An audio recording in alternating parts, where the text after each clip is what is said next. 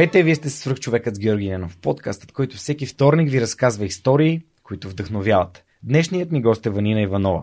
Ванина е маркетинг стратег и Chief Marketing Officer на ADEX Network, които съвсем отскоро се казват Ambire. Но обича да се представя като човекът с паролата за Twitter. Когато не се занимава с маркетинг, тя се учи да прави неща с YouTube туториали, а напоследък се учи и да рисува. Но преди преминем към нашия разговор, бих искал да благодаря на партньорите на подкаста, благодарение на които този епизод достига до вас. Преминаването на свръхчовекът с Георги Янов към видео нямаше да бъде възможно без подкрепата на Динафос. Затова с Монката искрено ги препоръчваме като място, на което можеш да намериш продукти и решения за фото, видео, бродкаст и кинооборудване, както за любители, така и за професионалисти. От създаването си през 2003 година екипът на Dinafoss има една основна ценност – да работи за клиентите и за общността. В техния шоурум или по телефона ще получиш качествена консултация с това как лесно и изгодно да оборудваш твоето студио. Разбери повече на dinafos.bg Използвай промокод SUPERHUMAN21, за да получиш свръхчовешка отстъпка. Ако развивате стартиращ бизнес, имате нужда от цялостна бизнес стратегия и финансиране за устойчив растеж, Новатор България са хората, които вярвам, че могат да ви помогнат. Основателят на компанията Данил Петков е моят най-добър приятел, моят приятел за цели и моят съветник в бизнес развитието и изграждането на свръхчовекът с Георги Ненов. През едните месеци 100 български компании напълно безплатно ще получат оценка на проектите си, а 10 най-добри от тях ще участват в програма на компанията за набиране на рисков капитал. Победителят в цялата програма ще получи директна инвестиция от Новатор. Присъединете се към компаниите, на които Новатор вече помогна. Това са CloudCard, Recheck, Travel by Electric, ProLaspos и Our Love. Научете повече на novator.bg. Ванина, здравей, благодаря, че прие поканата да участваш в свърхчовека. Много се радвам, че именно ти си първия гост в така наречения месец на блокчейн, който беше една идея, за която благодаря на LimeChain, че прегърнаха да съберем хора, които са в блокчейн индустрията, не само чисто технологично, ами като маркетинг специалисти и като ам, хора на изкуството. И така да обогатим културата, а, най-вече моята, защото абсолютно нищо не разбирам от блокчейн, но и тази разбира се на слушателите, защото според мен това става новото, не знам, новата златна треска. А, всички си говорят за биткоини, за доджкоини. Сега а, DAO става нова модерна дума. Web 3.0 пристига. И според мен аз лично съм объркан. И ти благодаря, че прие моята покана и днес ще си поговорим за, а, за твоята история и ще добавим и а, част за блокчейн всъщност като екосистема а, която се надявам да бъде полезна и на нашите зрители и слушатели. Благодаря ти много за поканата. Радвам се, че съм тук. А, аз обичам да говоря за блокчейн и прегръщам всеки, всяка възможност, когато някой ми даде трибуна да говоря за, за блокчейн. Аз съм там. Здравейте, аз съм Ванина и ще ви говоря за блокчейн. Да, но преди да стигнем до блокчейна, а, форматът ни е такъв, че искам да изградим контекст на слушателите. Контекстът е много важен, защото, както Стив Джобс казва, нали, може да свържеш точките само когато гледаш назад, а именно това е контекста за нас като хора. А, разкажи малко повече за, за теб като, като дете, като човек, който се учи, образова, развива в каква посока. Аз знам, че си ам, всъщност си занимава с журналистика преди да започне да занимаваш с маркетинг. Та разкажи ни малко, за да могат хората да придобият представа за, ам, за, за твоя път. Моят път започва като а, едно дете хулиганче, а, което е проговорило много, много рано. От, майка ми а, ми е разказала как съм проговорила преди да мога да ходя и да правя всякакви други неща и не съм лъкнала тогава. А, което някакси се разви логично после в а, професионалния ми и, и кариерен път. А, завършила съм част на английска гимназия, след това отидох в Софийския университет, където не си намерихме вайба аз и Софийския, след това отидох в Нов Български, междувременно живях в Холандия, известно време работих като детегледачка, защото това ми се стори като нещо супер вълнуващо а, и, и много готино, такова, като някакси беше точния момент за, за това. А, и, а, и след това, докато, а, докато учех в, в Нов Български, където учех а, визуални изкуства и реклама. Реклама беше моят мейджор. Започнах да, да тествам различни неща, да пробвам различни неща. Видях, че примерно статистиката не е моето нещо. а, и, а, и записвах, това е красотата на нов български, че можеш да запишеш какви ли не курсове и да пробваш какви ли не неща, да срещнеш какви ли не хора. И всъщност аз така си намерих моя път към, към копирайтинга, в, а, докато, докато учех там. А, а междувременно пък, докато учех в, в, в Нов Български, работех в един кол-център, за да, за да бъда независима млада жена, да се издържам сама и така нататък. Си плащам найема и семестриалните такси. А, и докато пък работех в този кол-център, който беше свързан с хазарт, а, започнах да изучавам а, психологията на, на хазартния играч. Нищо, че mm-hmm. нали, аз съм най-низката брънка в веригата. нали, човека, който вдига телефона да му крещиш, като загубиш а, някакви пари на Blackjack, примерно. А, и ми стана любопитно това нещо и започнах да изучавам тази индустрия и да, да влизам малко по-надълбоко в нея. След това съвсем логично минах към, вече когато завърших университета и не ми беше, не ми беше нужно да работя нощни смени, за, да, за да ходя на лекции, а, а минах в контент менеджмент за, отново за хазартната индустрия. От хазартната индустрия пък нещата се преляха към Форекс, отново серия такива малки събития, които следваха едно друго съвсем логично. А, и от Форекса следващата стъпка беше блокчейн. Вау, вау. Добре, да, да, те, да те върна малко назад. А, добре, искам да те върна до Холандия, защото това е нещо като, звучи ми като отидех там да пробвам нещо. И защо да. отидех в Холандия всъщност? Защо отидох в Холандия? Ами, а, така, аз започнах с това, че аз бях хулиганка като дете и като тинейджър също бях хулиганка, за съжаление. А, и а, един от начините да ме държат така малко в, в дисциплина в училище беше да, да ми натоварват workload, как се казва. Да. Да, да те заливат да, с да задачи. Ме заливат, да, да ме заливат с задачи. В случая най-лесният вариант беше, взимаш там две години за една а, и не ни занимаваш с себе си. а, и аз завърших гимназия, отделно съм и тръгнала на училище по-малка и, и завърших гимназия много малка, на 16-17. Mm-hmm. А, и в този момент а, от а, живота на човек се очаква да вземе решение какво ще отиде да учи в университета, какво ще прави после цял живот с това, mm. което, което е научил. Аз абсолютно не бях готова да взема такова решение. По никакъв начин не можех. Нямах идея какво искам да работя, какво искам да правя. Моите родители са лингвисти, майка ми е, се занимава с академична работа, преподава в университет, баща ми се, се е занимавал винаги с частен бизнес, но въпреки това, нали, никога не съм имала ясна идея. И знаех, знаех че имам таланта да бъда адвокат, например. А, отново, защото не спирам да приказвам. А, но знаех, че нямам дисциплината да стана добър адвокат. А, исках като дете да бъда а, оперна певица. Майка ми не разреши да ходя в а, музикалното училище, защото съм щяла да завърша неграмотна. И, а, и така, и всъщност завършвайки гимназия, аз имах точно 0% яснота за това какво искам да правя с живота си от тук нататък. Смисъл на 16-17 единственото, което искаше да ходиш на партита, да, да правиш някакви вълнуващи неща, да пътуваш и така нататък. И, а, и всъщност а, това беше момента, в който някакси от немай къде отидох да уча в Софийския културология. Защо? Защото се явих на изпит приемен по английски, понеже не ми се учеше за нищо друго и нямах някакси вътрешната мотивация и желание да, да седна и да... Ето сега, нали, както примерно хората, които отиват да учат медицина, те знаят, че искат да учат медицина, зубрят по биология, по химия, отиват и веят се на, на кандидат студентски изпити. Аз бях, е, окей. Okay. явих се на изпит по английски, а, записах в произволен ред специалностите. Най-първа беше в справочника, най-отгоре беше културология, аз записах културология. Нямах идея какво е това. А, отидох да уча, отидох да уча тази културология. А, Междувременно кандидатствах за една стипендия в Министерство на образованието. Беше много интересно това и като отидох да си занеса документите, те казаха къде ви е академичната справка. Ами аз нямам академична справка. Е как нямаш академична справка? Ми аз уча културология и ние още нямаме изпити. Там примерно сме в средата на втори курс. и нямаме още изпити. И, а, и жените в канцеларията на Министерството казаха, а, ти си от принцесинската специалност. Добре, ние знаем. така.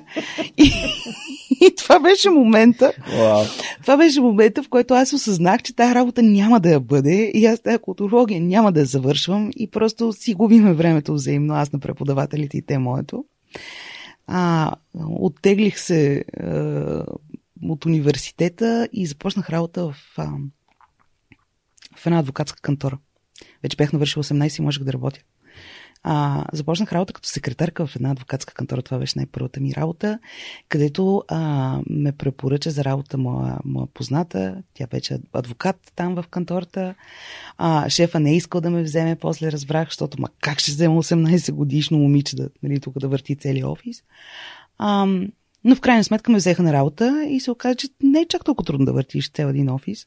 Особено когато си на 18 и не ти пука чак толкова много са нещата, нали всичко. Е, е окей, добре, сега това не е станало. Сега ще стане след малко. Това не сме го свършили, ще го свършим след малко mm-hmm. и така. И общо взето в шеги и закачки мина, минаха първите няколко месеца от, или там първата една година от моят професионален път. А, научих страшно много, докато бях в, в адвокатската кантора а, срещнах какви ли не хора и тогава си дадох сметка, че точно това е, че срещаш различни хора, ти дава, ти дава различните гледни точки, ти дава посоката на това, кое ти е интересно, какво би искал да правиш и какво не би искал да правиш. Нали? На този етап беше ясно, че аз няма да бъда секретарка до, до края на живота си, най-малкото, защото не бях много добра секретарка. но, но, а, но си дадох сметка, че, а, че може пък да, да си намеря моето нещо, просто ще отнеме някакво време и някакво усилие от моя страна. И след това вече отидох в нов български, изкарах един семестър или два семестра в нов български, не помня. И се появи възможността да замина за Холандия супер случайно. Просто няма да разказвам историята, защото е дълга, макар че е интересна, но е супер, супер случайно, абсолютно непланирано. Един грешен телефонен разговор. А, нали, тоест, вдигнах телефона, а, а те търсеха друг човек. И, и две седмици по-късно се озовах в, на летището в Амстердам. Готова да бъда детегледачка. Отново като с, а, нали, като с а, секретарстването в кантората. Нямах никаква идея какво точно ще, ще включва тази работа, какво ще трябва да правя, какво, дали ще мога да върша тази работа. И, а, и така, и а, се озовах в една средностатистическа холандска къща с едни две руси-холандски дечица ам, с които нямахме абсолютно никакъв общ език помежду си. А, те говореха холандски и френски, аз говорех английски, български, немски, там някакви други езици, но не, не холандски и френски. Родителите тръгваха на работа след няколко дни, а аз трябваше да остана сама вкъщи с децата и да се гледаме с тия деца. Аз нямах никаква представа какво да правя с тия деца. Наистина нямах никаква представа. Майката ми беше оставила някакъв примерен график. А, едното дете ходеше на училище, другото дете ходеше на градина, там някакви два дни в седмицата. И през останалото време моята работа беше наистина, аз трябваше само това да правя, да се занимавам с децата. Тия програми ОПЕР а, за, за детегледачки в Европа, с такава програма заминах аз, тези, тези програми като цяло са е, пословични с това, че са програми за ефтина работна ръка. са млади момичета, които уж отиват за обмен на опит, да учат езици и да гледат деца и така нататък, но всъщност ги използват за едва ли не за домашни помощници. Аз имах зверски късмет в това отношение. Попаднах в невероятно семейство. А, родителите бяха разкожни, децата бяха абсолютни, абсолютни сладори. Тотални хулиганчета, разбира се, но, но аз релейтнах с тях mm. на, на тая тема. Да, на тая, на Ще върна и към тази тема. да. И, ам, и така, и всъщност първите няколко дни се гледахме с децата лошо и намусено, а, мучахме си всеки на неговия си език, сърдихме си се и вече на четвъртия ден, примерно, родителите отидоха на работа и ние с децата бяхме сами вкъщи. Mm-hmm. И от немай къде се сприятелихме. Детето, е, малкото дете огладня. Това е истината. Да, okay. Детето огладня, аз бях човек, който имаше достъп до храната. И, а, и така. И всъщност много, много бързо стопихме леда с, с хлапетата. Първо, защото а, от мен се очакваше да ги, аз да ги науча на английски. Родителите искаха аз да им говоря на английски, за да проговорят те по-органично английски. Добре, обаче те самите са билингвални деца. И голямата, която тогава беше на 5 години, Софи, тогава тя осъзна, че много по-лесно е тя мене да ме научи на холандски, отколкото аз не на английски. И започна да ме учи. И да ми показва предмети из къщата и да ми казва, това е еди какво си сега повтори. И да не ме оставя на мира, докато аз не повторя на думата. Аз си казах, това пък е супер възможност. Аз имам някакъв рудиментарен немски, който мога да използвам като основа за холандския. Айде, сега ще учим с тебе холандски. Почнахме да четем детски приказки, където знаехме нали, историите, обаче примерно усещаш някаква дума, която не я знаеш и питаш детето, тази дума какво означава и той показва на картинката. А, това комина ли е? Окей, няма проблем. И така, и два-три месеца по-късно аз вече говорех някакъв абсолютно селски, абсолютно рудиментарен холандски, но напълно достатъчен, за да се разбера с децата. Знам те какво искат от мен, вода, храна, игра и така нататък, за да, за да мога да ги попитам как ти мина деня в училище, mm-hmm. те да усетят нали, някаква реципрочност. И, а, и да, и бяхме като с, с извинение за грозния израз дупе и гащи. Mm. мислеха понякога хората, мислеха на улицата, че аз съм и майка на тия деца. Такова ни беше общуването, такава ни беше, толкова ни беше малка дистанцията с тия деца. И беше страхотно изживяване. Аз останах там една година. А, след една година дискутирахме с семейството дали да остана още една година. Те бяха супер навити аз да остана. Аз не бях. И казах, благодаря ви за всичко. Вие сте страхотни хора, имате прекрасни деца, аз си отивам вкъщи. А, и а, изкачих на самолета за София. А, но, но тая година беше прекрасно, прекрасно изживяване за мене. А, аз обичам да се шегувам, но то всъщност не е шега. Най-много за менеджмент аз съм научила, докато бях дете гледачка. Докато гледах тия две деца на, на две и на пет години, а, с които защото когато си нормален менеджер, когато имаш възрастни хора срещу себе си, можеш да, да работиш с а, рационални аргументи да ги убедиш, да дадеш гледна точка. Понякога можеш просто да тропнеш с краки и да кажеш, виж, пич, what it is, нали? Това е положението. А с децата го нямаш това. Установих тогава аз. Нямаш.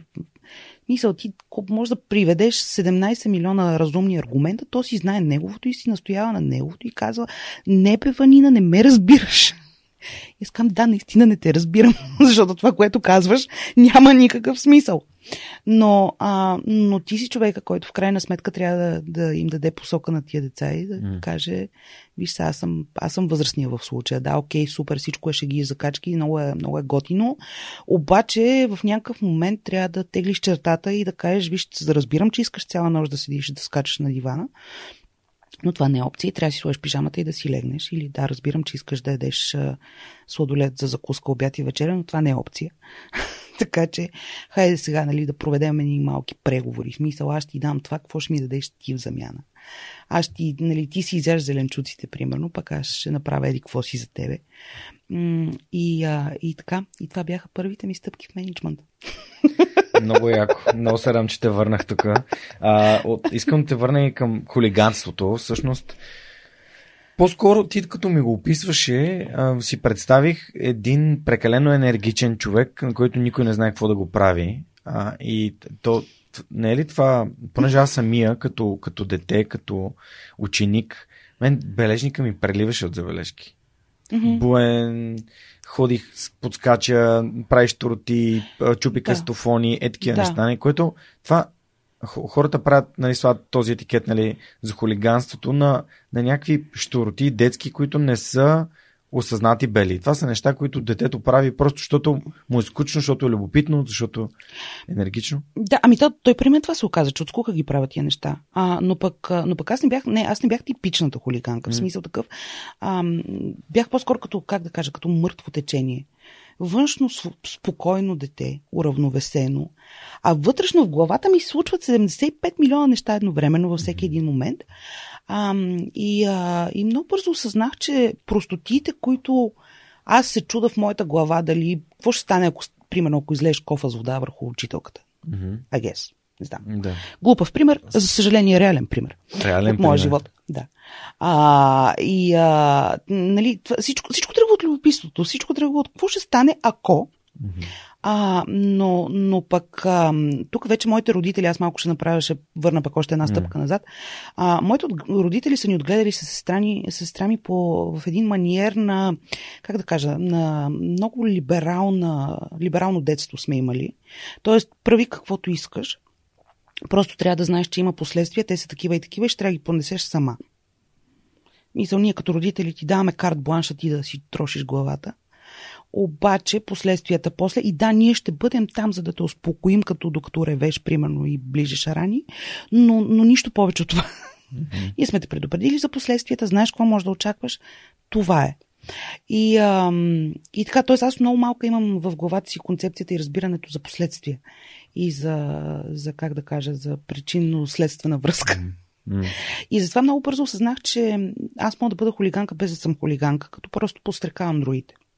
Давам идеи на М. хората около себе си.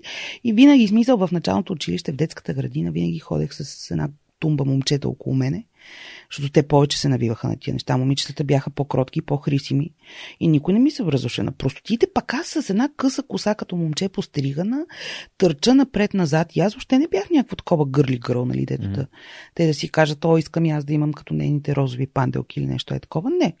А, и аз тичах по коридорите с с една орда, с един антураж от момчета зад мене и, а, и давах команди. А, ти, ти откърти тая тръба, ти направи. и така. Нали, знаеш как можеш да накараш един мъж да направи абсолютно всичко? Ми, Като му кажеш, не можеш. Да, да. Ми, те, не, не си спомням сега дали така чак съм ги работила, нали? Не, ми, не мисля, че толкова чак съм била макиявели от малка. пред, друг, момче пред други момчета, това е... Да, но, но те си бяха така, те, аз имах, буквално си имах антураж от, а, от а, момчета, които ходеха след мен и, и аз ги пострекавах и им даваха, даваха къл как точно да изкъртят а, ето тая пръчка, кого точно да ударят с нея и така нататък. В същото време сестра ми беше нали, 3 години след мен в училище. На нея казаха малката ванина, защото ние много си приличахме тогава, чисто визуално. И казаха малката ванина и малката ванина идваше в междучасието. Тя също така генерално решаваше проблеми. А, идваше и казваше, пък Сашо ми дръпна плитките, примерно. И аз отивам и бия Сашо, защото как така ще дръпне плитките на малката ванина. Мгм. И така. Добре, а тук има едно нещо, което мен много така ми направи впечатление в твоя разказ. А, особено с частта с Холандия и с частта с културологията. Когато някой решава нещо и просто го прави. Аз го наричам кораж. Нали? А, повечето хора някакси живеят в този страх, че ама как така ще прекъсна нещо или ще, няма да направя нещо, или пък ще направя нещо, което ми е непознато, или ще отида някъде бил нали, в, на Схипхол и в, Амстер, в Амстердам, където не познавам никого и не съм бил никога. А, но за мен кораж е фундаментален, за да направиш първата крачка, за да потърсиш това, за което в началото започнахме буквално, което е твоето нещо. А, има ли момент, в който ти си осъзнава, че това да имаш коража да опитваш нови неща и да правиш нови различни а, неща, както ти каза, копирайтинг, психология, а, нали, детегледачеството, а, е такива работи, всъщност дава ли си сметка за това колко е важен това? Аз не знам, тя, тя е много тънка чертата между коража и глупостта. А, Реклеснес на, на, как, как е на български? Безраз, безразсъдство. Без, безразсъдството, да. Не, шегувам се, разбира се. А,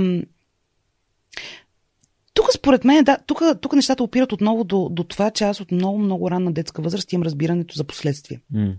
И, а, и винаги разглеждам, винаги съм се старала да разглеждам всяка една ситуация от, от всички възможни гледни точки, т.е. да предвидя колкото може повече изхода от ситуациите, като, Мгм. като книгите и игри. Ако направя това, ще стане еди какво си, ако направя това, ще стане еди какво си и така нататък и така нататък. И, и в конкретния случай нещата винаги са опирали, т.е. нито, е- нито едно от тия решения, нали, да, пак казвам, окей, в Холандия се озовах, М. наистина беше много импулсивно решение, и много бързо се случиха нещата, но не е било необмислено решение. В смисъл такъв, че ам, дала съм си времето да помисля, добре, ако не се получат в Холандия нещата, какво правим? Ми качваш се на самолет обратно и се прибираш откъде ти тръгна голяма работа, какво толкова. Имаш къде да живееш, имаш какво, какво да правиш, си намериш работа, ще се върнеш в университета и така нататък. А ако се получат нещата в Холандия, какво може да се случи? Еми, ако се получат пък нещата, ако решиш да останеш, оставаш, отиваш там в университет, нали, не знам си какво си, не знам си какво си. Тоест, направя съм общо взето някакъв чеклист в главата си на това какви са възможните изходи.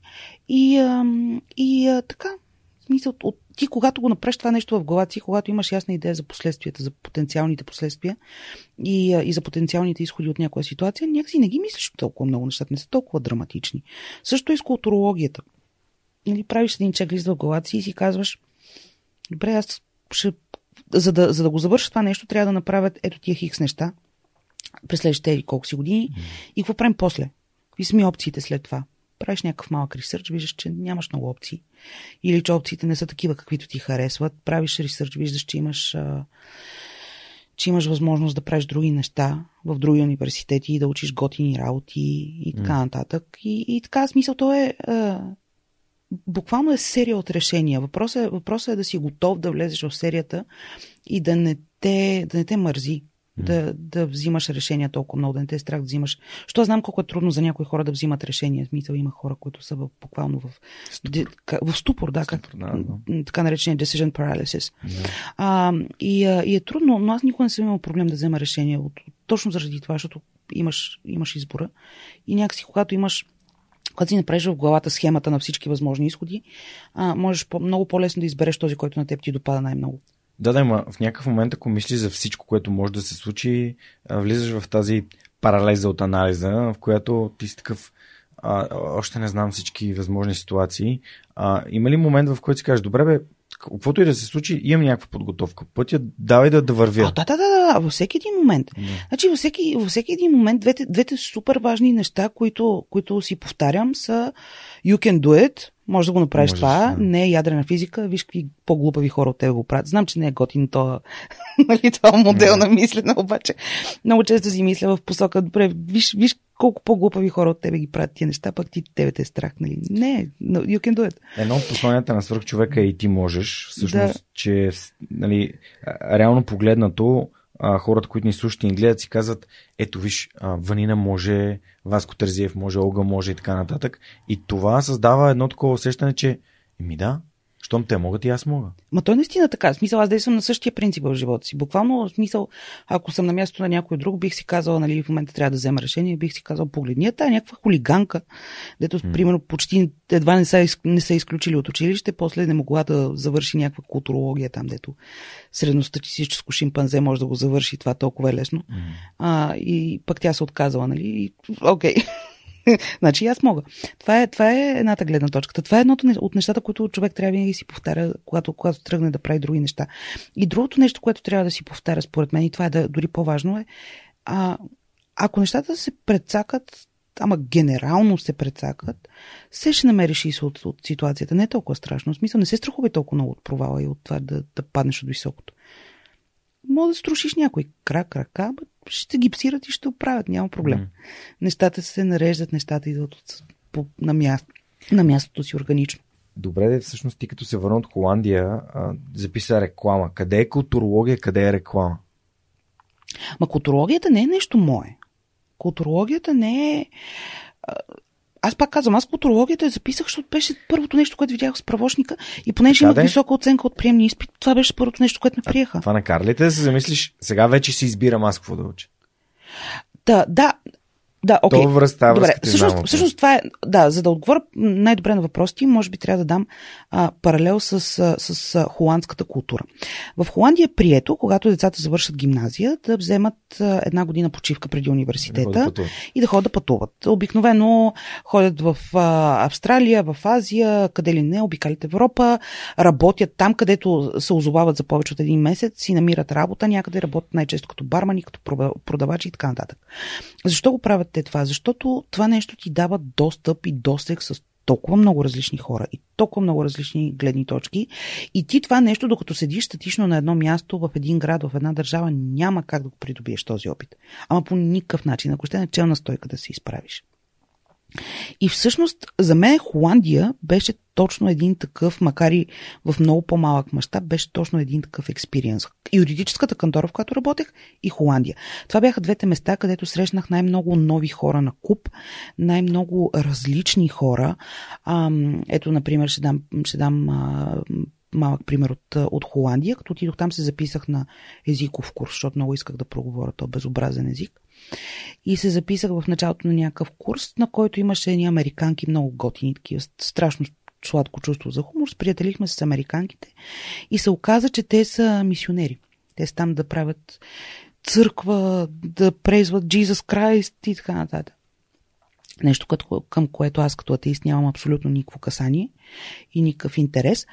Но се оказа, че към църквата има детска служба, т.е. нещо като детска градина. Докато родителите всяка неделя са на служба, децата са долу в а, една стая в мазето на църквата и а, там рисуват някакви рисунки, играят някакви игри и така нататък.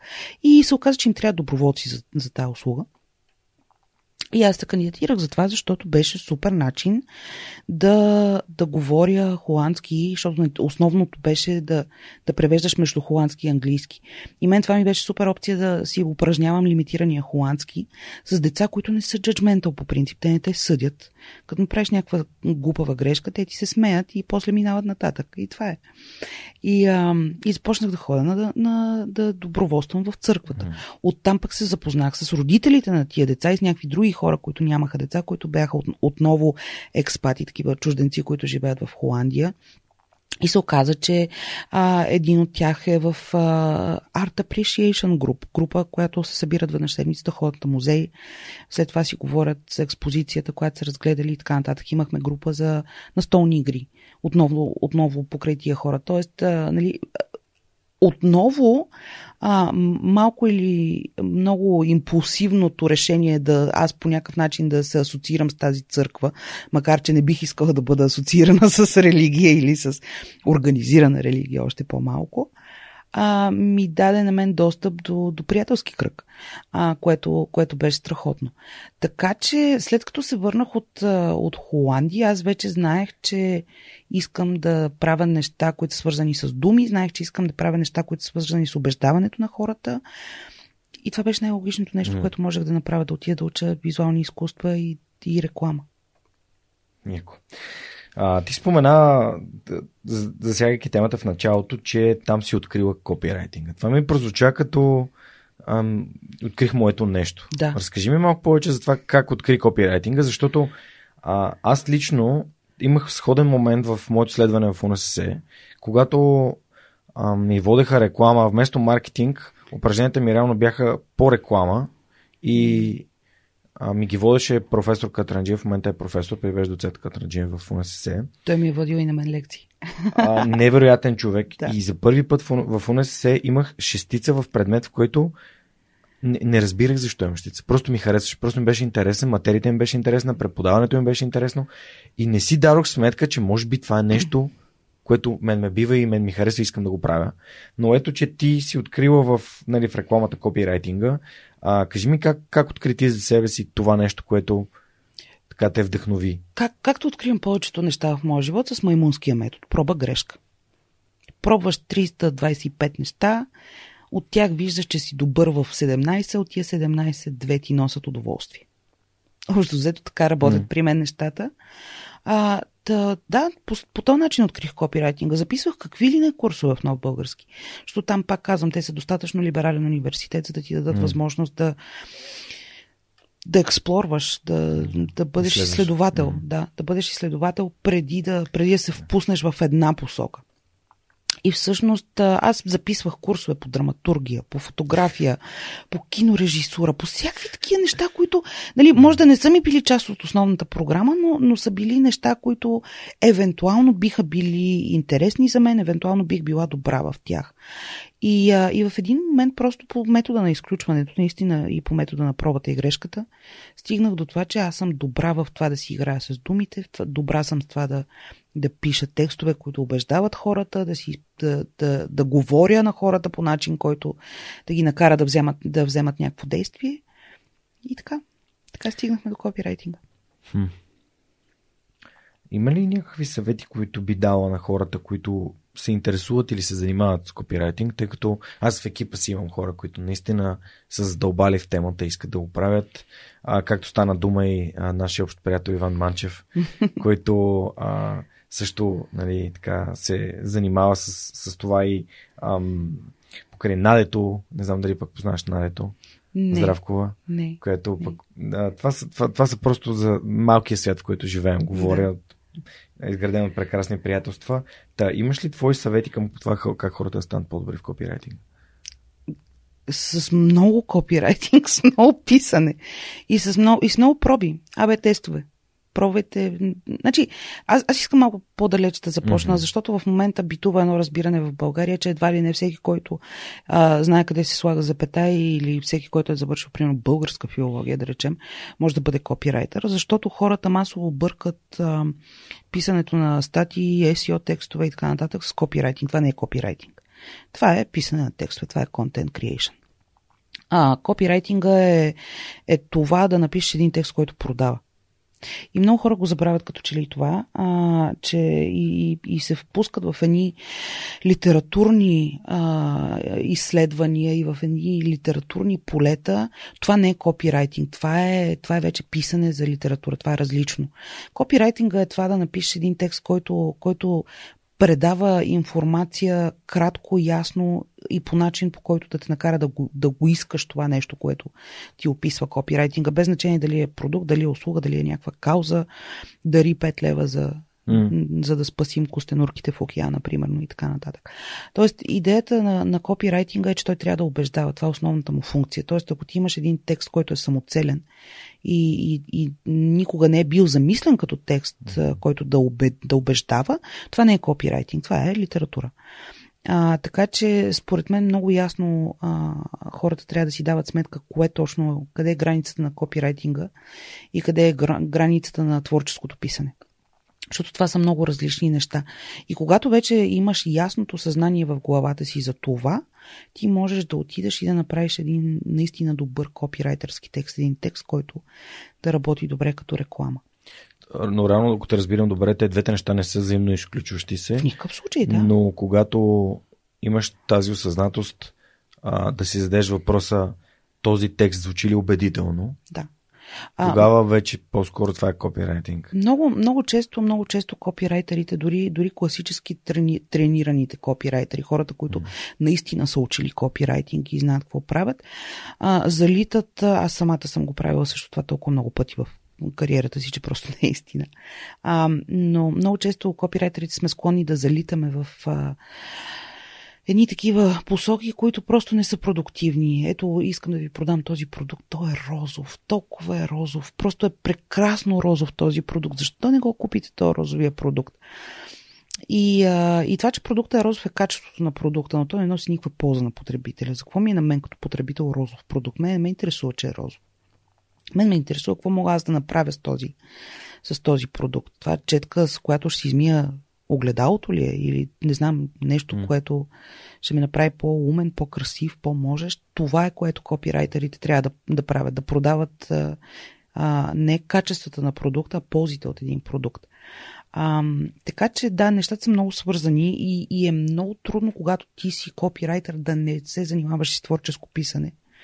И обратно, а, много са свързани. А, просто е добре да, така, да си даваме минутка в края, в, в, в края на, всек, на всеки един завършен текст, да си дадем минутка да го прочетем като външен наблюдател и да, и да се попитаме, този текст всъщност продава ли или, или казва, че продуктът е розов?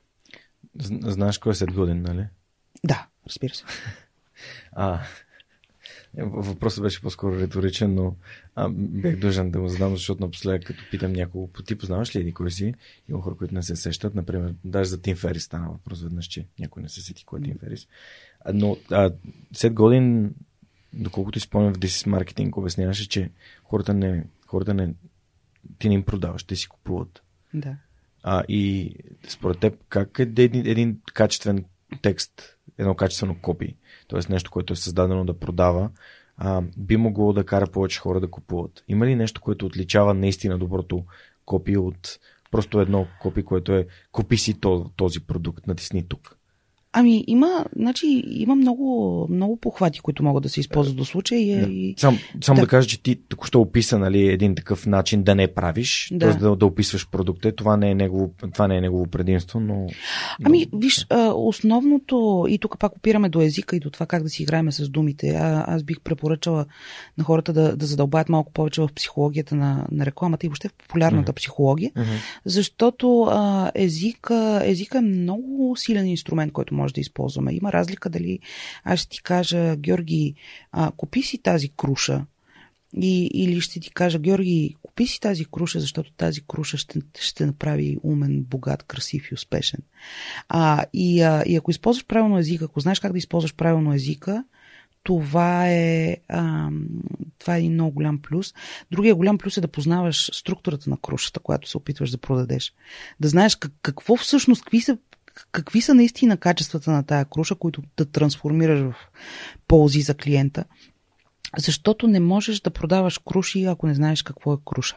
Не можеш да продаваш круши, ако не знаеш как се гледат крушите, какъв е процеса, колко време отнема да, да озрее една круша, колко време се гледа едно крушово дърво и така нататък.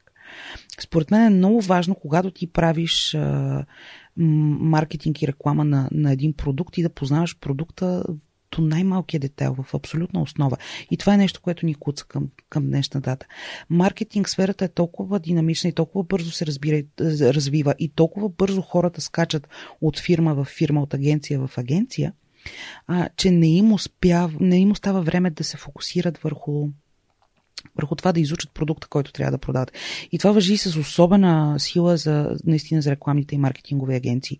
Защото ти имаш клиенти там, а, еди колко си клиента и дори да отговаряш за един и същи сектор, малко или много имаш различен, различни клиенти, те а, очакват кратки срокове, в които да получат техните скриптове за реклами, сценариите и така нататък, нали, рекламните текстове и послания и на копирайтера просто не му остава възможност, чисто физически понякога не остава възможност да, да се фокусира върху продукта и да разбере продукта из основи. Затова самата аз винаги съм предпочитала да работя инхаус, да работя като маркетинг човек в конкретна фирма, а не в, а, не в агенция.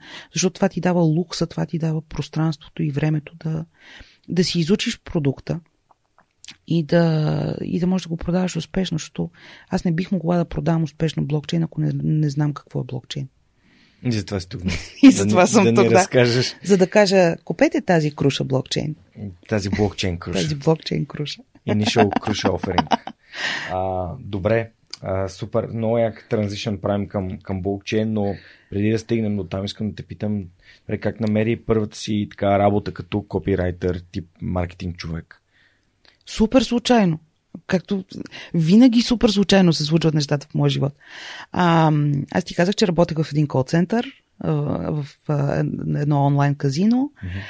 Там се бях запознала, мисля, че на някакво събитие, някакво покер събитие или нещо такова, се бях запознала с, с а, е, някакви хора, които след това, като разбраха, че съм напуснала казиното, ми предложиха да отида и да стана контент менеджер за тях.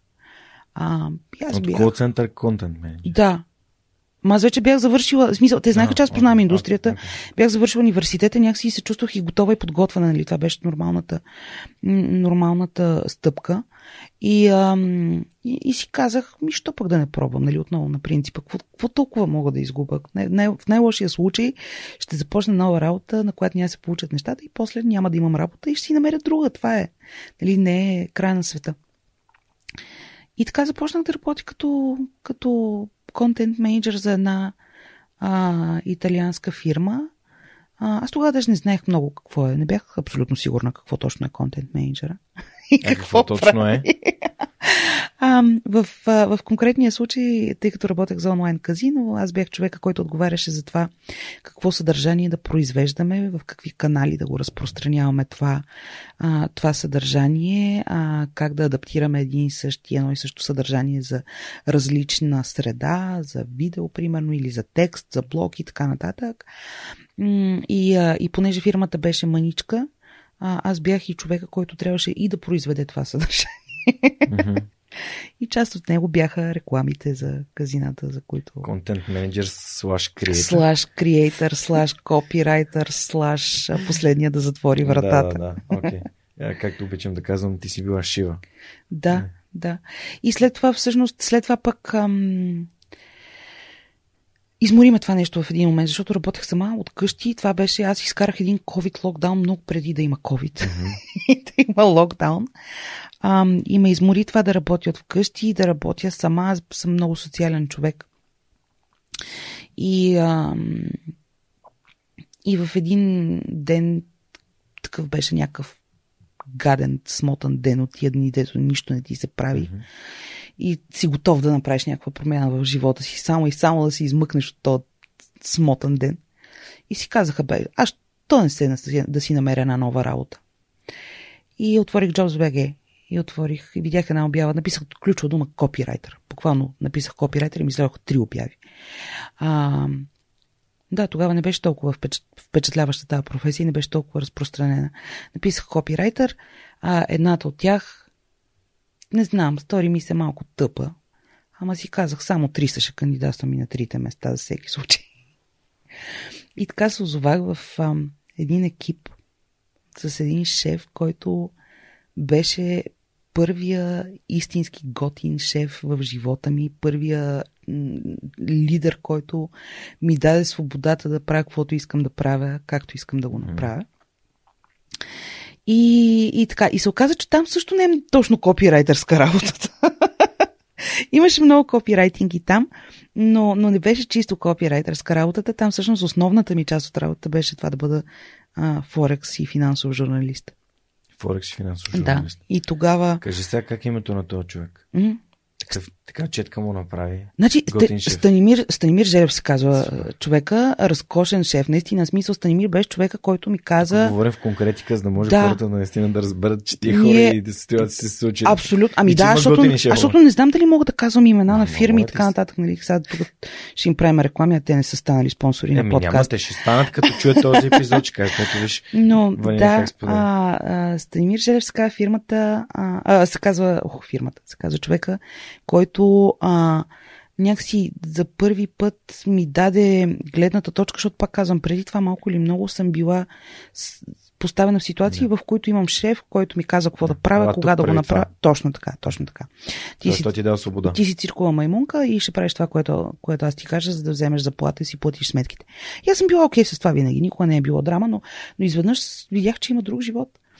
Изведнъж видях, че има ситуация, в която шефът ти ти казва, аз ще науча на това, това, това и това. Това са най-добрите практики. И съм те наел, понеже ти имаш тези, тези и тези умения. И ти дам свободата да ги ползваш, тези умения. И да ми докажеш какво можеш да правиш. И аз мисля, че му доказах какво мога да правя. И работихме, бяхме прекрасен екип.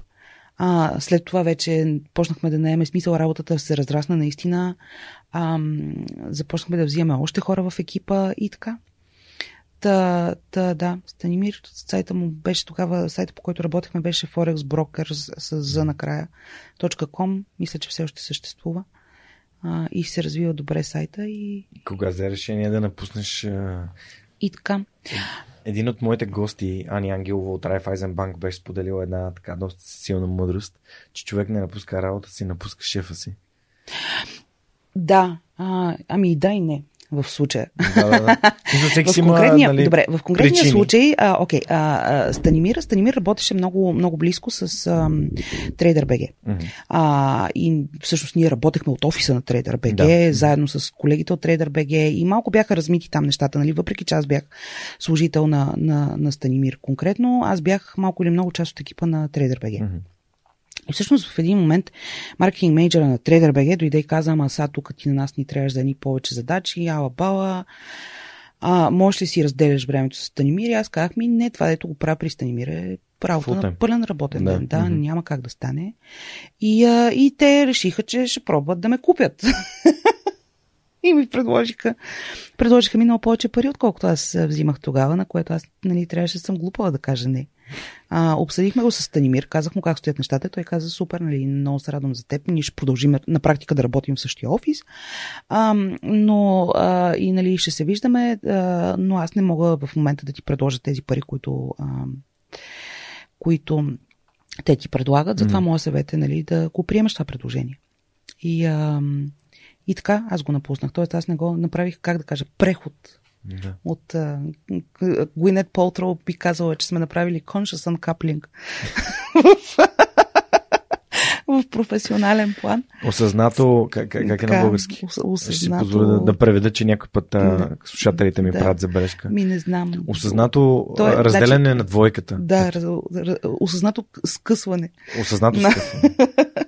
А, В контекста на в двойките. контекста на работата, Да. да, нали, защото ние не сме били двойка. Да, да, но в контекста на... Да. А, но, но да, така се, така спрях да работя М. за Станимир. До ден днешен поддържаме връзка. Ам, така че, нали, не толкова често, колкото ми се иска, ама М. с COVID, кой поддържа връзка М. с хората често. Та, та така, да. А, след това отидох вече да работя на, на други места. След това пък заради това, че бях работила нали, с- в, в TraderBG, ми предложиха много менеджерска позиция на друго място, а, където също не бях сигурна, че съм подготвена Mm-hmm. да бъда менеджер и да управлявам чак такъв голям екип. Те казаха, не, ти имаш визия. Казах, добре, съгласих се. Коя пък? Ако вие казвате, че аз имам визия и аз имам его, коя съм аз ще да споря с вас? А, и така, и така. Тогава пък направих вече прехода от, от това да управлявам процеси, кампании и думи, да управлявам, да управлявам хора. Mm-hmm. И, а, и така. Как попадна в ADEX Network? А, в ADEX Network. Значи, а, работех, работех в една друга фирма, която умишлено няма да кажа коя е. А, но а, фирма с, с разкошен, разкошен продукт, а, обаче не толкова, как да кажа, не толкова добре изграден маркетинг екип. Mm-hmm. И всъщност аз се чувствах малко недооценена там, малко се чувствах недоизползвана. Mm-hmm. Знам, че много странно ще прозвучи това, но усещах, че не се ползват моите умения на 100% и си губя времето. И ми оставаше много, оставаше ми много свободно време, оставаше ми много ментален капацитет. И, а, и видях един фейсбук пост от а, Димо, Димо Стоянов, един от основателите на ADEX Network, mm-hmm. днес Амбайер, а, че търсят копирайтери за Стремио. Стремио е другия продукт на на, на същите двама съоснователи, Иво Георгиев и Димо Стоянов. И, и писах. Им казах, аз имам свободно време достатъчно, за да ви бъда фриленс копирайтер. Те казаха, супер, на нас ни трябва и тия неща, искаш ли да направиш пробна задача? Да, окей. И се оказа, че чудесно работим заедно. Сработихме се, работихме, мисля, че една година заедно, преди да, преди да се присъединя към екипа на пълен работен ден. Mm-hmm. А, а самото присъединяване става, стана, тъй като те ми се обадиха а, за обратна връзка за мой бивш колега, който беше кандидатствал там за маркетинг менеджер. Аз не знаех, че те си търсят маркетинг менеджер. Mm-hmm.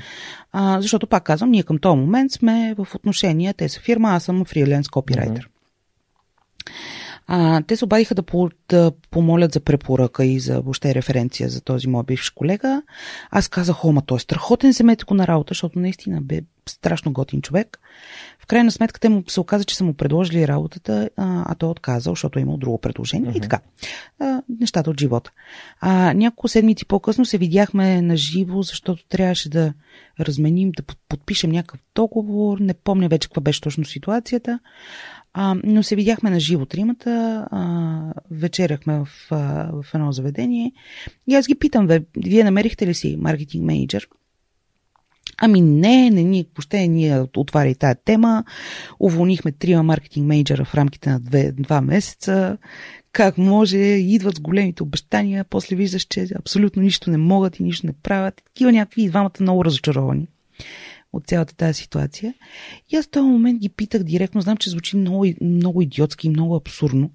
А, и, и много малко, особено жени. Като цяло много, малко хора си позволяват по този начин да, да действат, но, а, но аз си казах в този момент, че нямам какво да губя. И ги попитаха, що не ме вземете мен? Буквално. Буквално ги погледнах в очите и казах, защо не ме вземете мен? Аз ви харесвам фирмата и ви харесвам продукта и мисля, че бих се вписал във вашия екип. И видях някакво такова леко объркване за няколко секунди в, в а, очите им. Със сигурност не са го очаквали този въпрос mm. от мен. И казаха ми, защо пък всъщност не те вземем теб наистина? Като разбира се, си минахме нали, по нормалния процес, дадоха ми задача, пробна, аз се направих задачата, обсъдихме и така нататък. И така нататък. Знаеш ти за блокчейн? Ма те тогава и те не се занимаваха с блокчейн. Какво правиха? Те правиха Стремио. Стремио е една платформа за видеосъдържание. Mm-hmm. Агрегираш видеосъдържание от различни места, примерно от YouTube, от Twitch TV, от... Email. от Netflix и да, така okay. нататък и си го гледаш в една и съща платформа, нали? за да не ходиш за, за всяко нещо да ходиш на различно mm-hmm. място, ти си го гледаш в една и съща mm-hmm. платформа. Много е готин продукта и до ден днешен продължава да съществува. Има вече близо 20 милиона а, wow. регистрирани потребители по целия свят, като не сме дали за стремия, не сме дали една стотинка за маркетинг до този момент. Всичко е органично. А, така, че, така че да, а, това беше продукта, по който аз а, започнах да работя първоначално. Mm-hmm. Мисля, че може би месец-два от не, преди да стигнем mm-hmm. до абе, я да направим ни Адекс. а защо направихме Адекс? Защото Стремио е един страхотен продукт, който си има наистина органичен ръст. И всеки месец трафика си растеше прогресивно и ние не го монетизирахме този продукт. Uh-huh. И трябваше да почнем да правим пари от него в крайна сметка, защото нали, не сме червения кръст, но е яко да правиш open source неща и, а, и софтуер със свободен код, който нали, хората да го ползват. Обаче на края на месеца на, найема на офиса трябва да се плати, да, и заплатите и, на служителите храната. трябва да излязат и те от някъде. И започнахме да монетизираме стремио с различни рекламни мрежи, а, като пробвахме една, втора, трета, четвърта мрежа. Проблема с рекламните мрежи е, че те са централизирани от гледна точка на репортинга, т.е. от гледна точка на това какви, каква информация те ти дават за това какъв трафик ти си получил, колко те си ти платили за този трафик, колко гледания на рекламите и така нататък. Mm-hmm. Тоест в един момент, в който ти искаш да верифицираш тази информация и да кажеш, нали аз ви вярвам, но проверката е висша форма на доверие, а, затова дайте сега да, да сверим данните, те казват ми да, това са данните от нашата система, други данни няма. Точка. А ние знаем, че те ни лъжат, защото ние си следиме трафика с нашите системи. И нали не сме, все пак не сме някакви абсолютни глупаци. Знаем какъв ни е трафика, знаем каква ни е аудиторията, знаем къде, в кои геолокации ни е аудиторията. И ти като знаеш, че на тебе 30% от трафика ти идва примерно от Бразилия, не можеш да, да имаш реклами, които 30% от тях се гледат в Штатите, а не в Бразилия. В смисъл, Тъп. Ясно е, да. да е има, има такива неща, нали, които са предполагам, че в много ситуации минават незабелязано тези, а, тези неща, но в трафик, а, с трафика, който ние имахме в а, Стремио и с, а, съответно с а, е, как се казва, estimation? Предположение. Предположенията за това какви пари трябва да получим ние на края на месеца от реклами изчисления. Като знаем, да, изчисленията ни а, на база нали, исторически данни, на база на това mm-hmm. какъв, какъв трафик, колко импресии генерираме на ден на този екран, mm-hmm. на онзи екран mm-hmm. и така нататък, защото ние имахме наистина много добра система, и имаме много, до ден днешен добра система за вътрешен репортинг. В момента, в който ти знаеш какви, къде ти е аудиторията, колко часа на ден прекарва аудиторията в твоето mm-hmm. приложение, какво гледа, какво не гледа и така нататък, но е доста лесно да прогнозираш какви ще бъдат рекламните приходи. И като имаш някаква голяма дупка между, между очакванията и реалните приходи, разбира се, проверяваш. И така разбрахме, че повечето рекламни мрежи ни лъжат. А ние го знаехме от преди това, смисъл. Ни... Винаги нали, не е било някаква изненада за нас, но не очаквахме да лъжат толкова много и толкова нагло. Имахме ситуация, в която буквално а, ни писна от една рекламна мрежа, махнахме техния код от нашето приложение. Нямаше mm-hmm. вече начин да получаваме. Те се усетиха, че нещо става и акаунт менеджера ни писа, примерно след два месеца и каза, бе, какво става, бе, нали, нещо. Я вижте mm-hmm. какви хубави, какъв, какви хубави приходи имате от рекламите от щатите този месец и примерно показва някаква цифра която сме направили ушния от реклами от, от американски потребители mm-hmm. в съответния месец, след като ние сме махнали техния mm-hmm. код и след като нашето приложение не се предлага в щатите. и това беше вече абсолютно финалната капка, която казахме, бе, трябва да направим нещо. И, и това нещо беше рекламна, наша собствена рекламна мрежа. Mm-hmm. И така се роди Адекс. Така се роди Адекс. Това, mm-hmm. е, това е origin story историята на Адекс. Да, как някой, който притежава платформа, ти казва, бе, ти имаш много добри цифрички, пък всъщност... Да. Ама тия цифрички всъщност ние ги взимаме по метода на съветските учени на Гъждьов и на Гласенко. и, и, а, и така не, не ни излизаше статистиката и стъкмистиката не ни излизаше и в крайна сметка решихме, че имаме ресурсите, имаме хората, които могат mm. да го направят това нещо. А, ноу-хау чак толкова нямахме тогава. Но го придобихме с времето. А, и, а, и направихме Адекс. И как Адекс стана от рекламна мрежа стана рекламна мрежа в Ethereum. В Ethereum. Ами то е, всъщност, тя, тя, не, тя винаги е била рекламна мрежа в Ethereum, защото Адекс се роди, нали, като идея с а, хайде, ние ще си направим мрежа рекламна, която да ни върши работа на нас. А, ама какви са всъщност най-големите проблеми? Нали? Дай, дайте да почнем отзад напред. Кои са проблемите, които ние искаме да решим с тази мрежа? И най-големия проблем с, нали, а, с а, а, случая, в случая беше това, че ти нямаш, а, имаш един единствен а, източник на информация. Mm-hmm. И ние си казахме, добре, няма ли някакъв начин това нещо да бъде прозрачно, това нещо да се вижда, да може да се верифицира във всеки един момент, примерно нашите рекламодатели.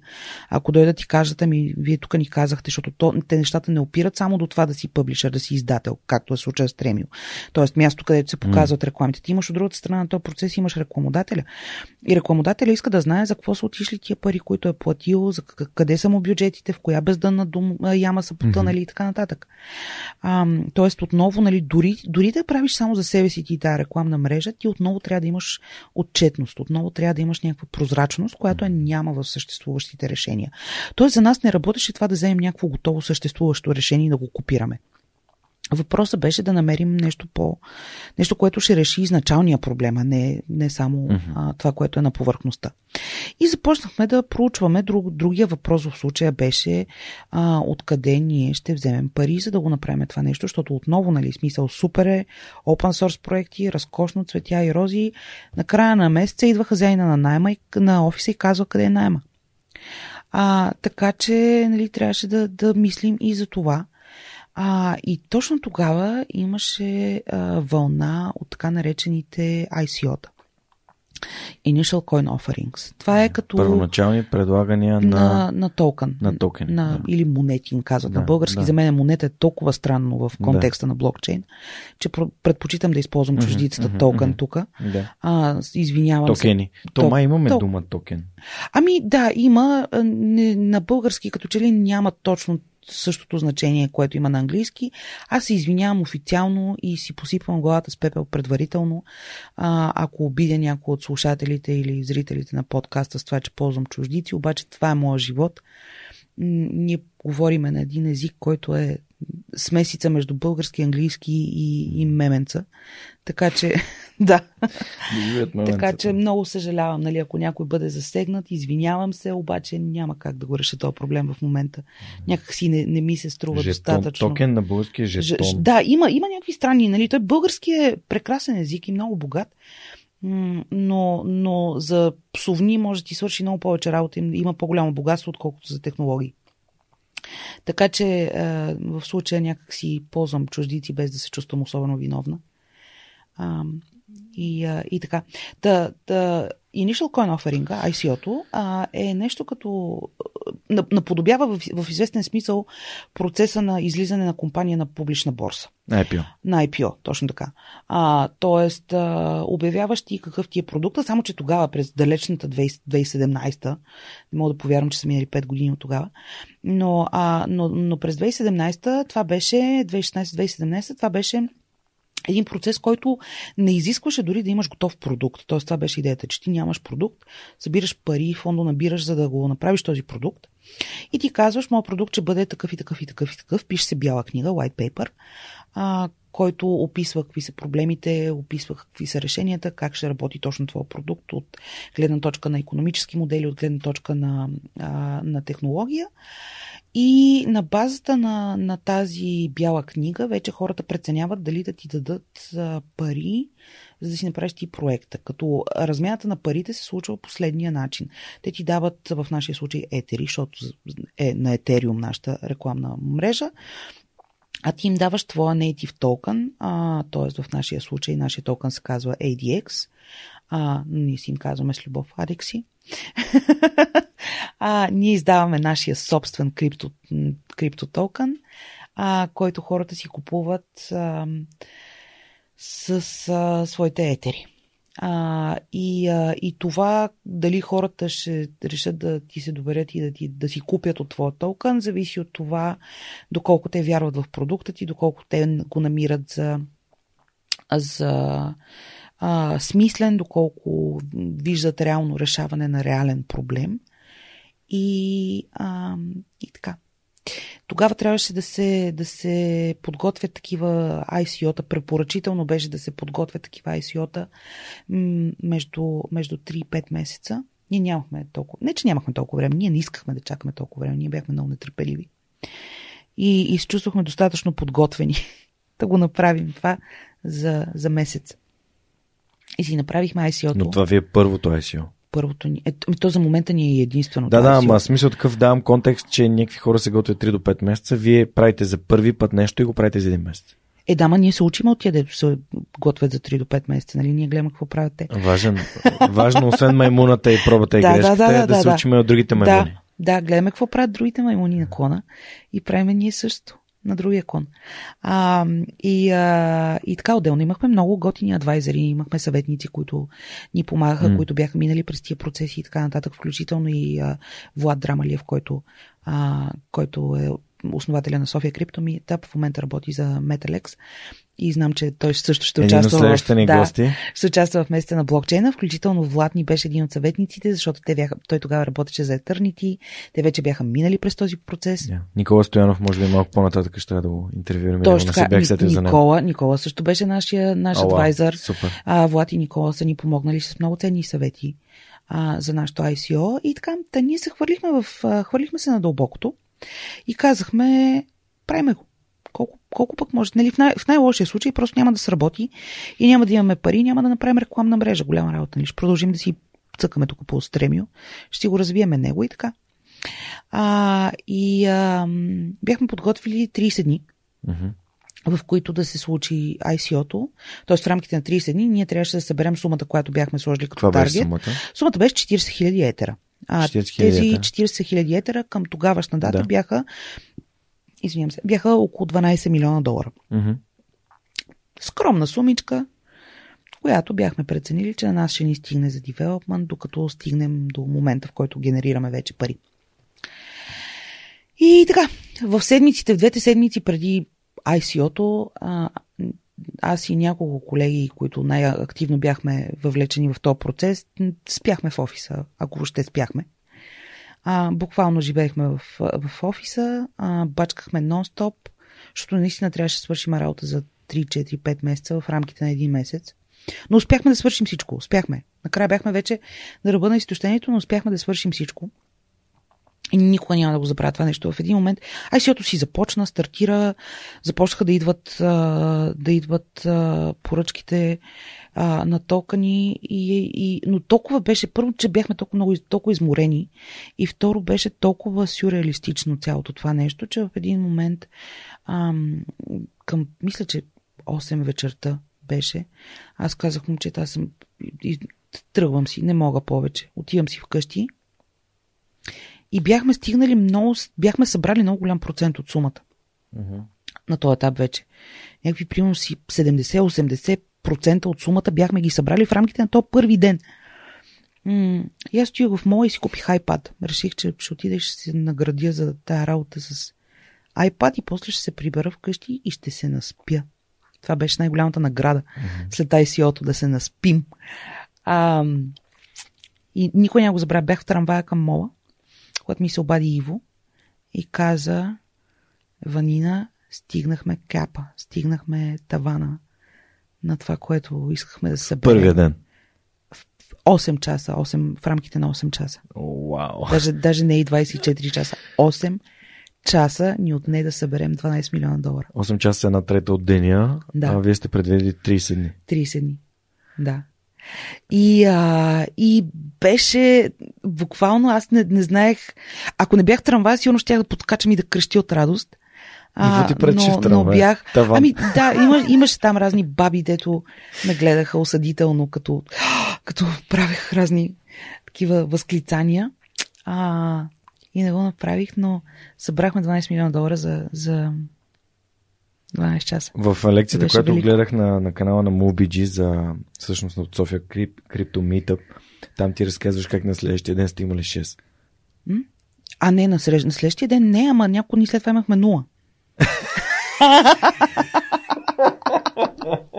това е това е една от Добре, най-страхотните. разкажи, Добре, разкажи. това е една, една от най-страхотните. в- Да, най-страхотните истории в, ам, в нашата фирмена история. А, така, тук малко, ще, ще дам малко контекст, за да разберат а, слушателите и зрителите по-добре какво ни се случи Ние на нас. знаем тук е някакво Ние- нещастие. Да, така да.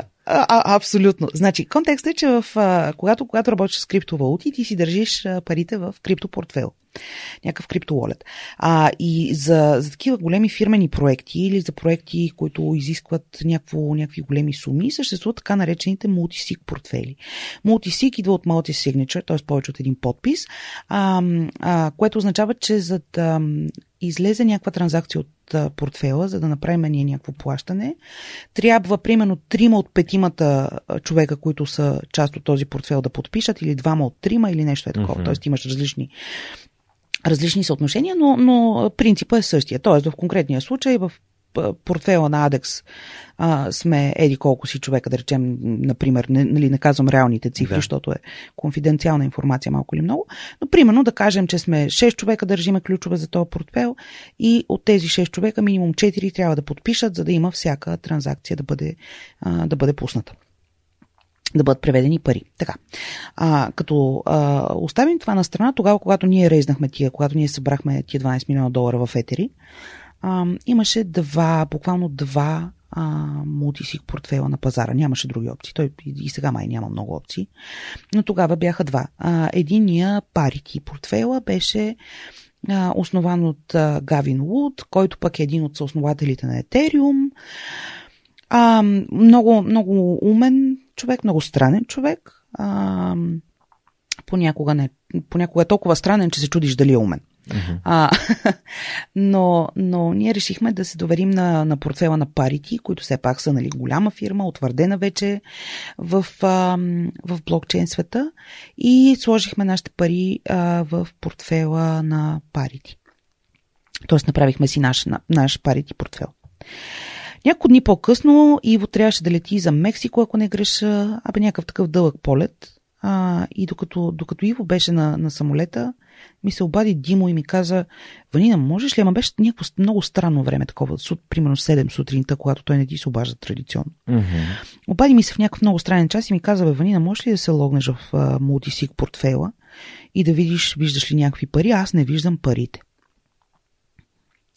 Съне на такава една, разтърках очи, влязох в портфела и аз не ги видях парите и си казвам, ма те сигурно, сигурно ние нещо не правим както трябва. за да, за да а, ги няма парите.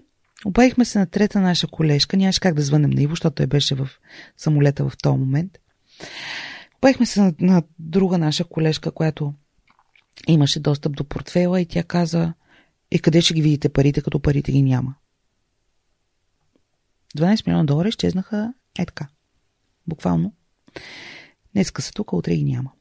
И се оказа, че портфелите на парити имат в смарт контракта си а, security vulnerability, а, пробойна. Да. И, а, и тази пробойна някакви хакери са я намерили и са почнали да точат пари от, от портфелите на хората. Междувременно, а, друга група White Hat хакери, добронамерените хакери, а, бяха забелязали какво се случва, нали, че се точат едни пари от едни големи портфели и така нататък. И са започнали да точат пари по-бързо и с по-голям ресурс от, същите, от, от същия този вид портфели. Всеки, който не е бил засегнат от, от лошите хакери, добрите хакери са му изтеглили парите за да ги защитят. Ама ние тогава не знаехме, че са ги изтеглили, за да ги защитят. ние тогава знаехме, че парите ги няма. И че сме в изходна позиция и че целият този труд е бил за нищо. И, и, и от една страна беше изключително разочароващо, от друга страна беше, все още беше толкова сюрреалистично всичко и толкова не се беше слегнала тази информация. Какво се е случило, какво сме направили. Буквално беше минало по-малко от седмица след като ние резнахме парите и, а, и така, и, а, и парите изчезнаха.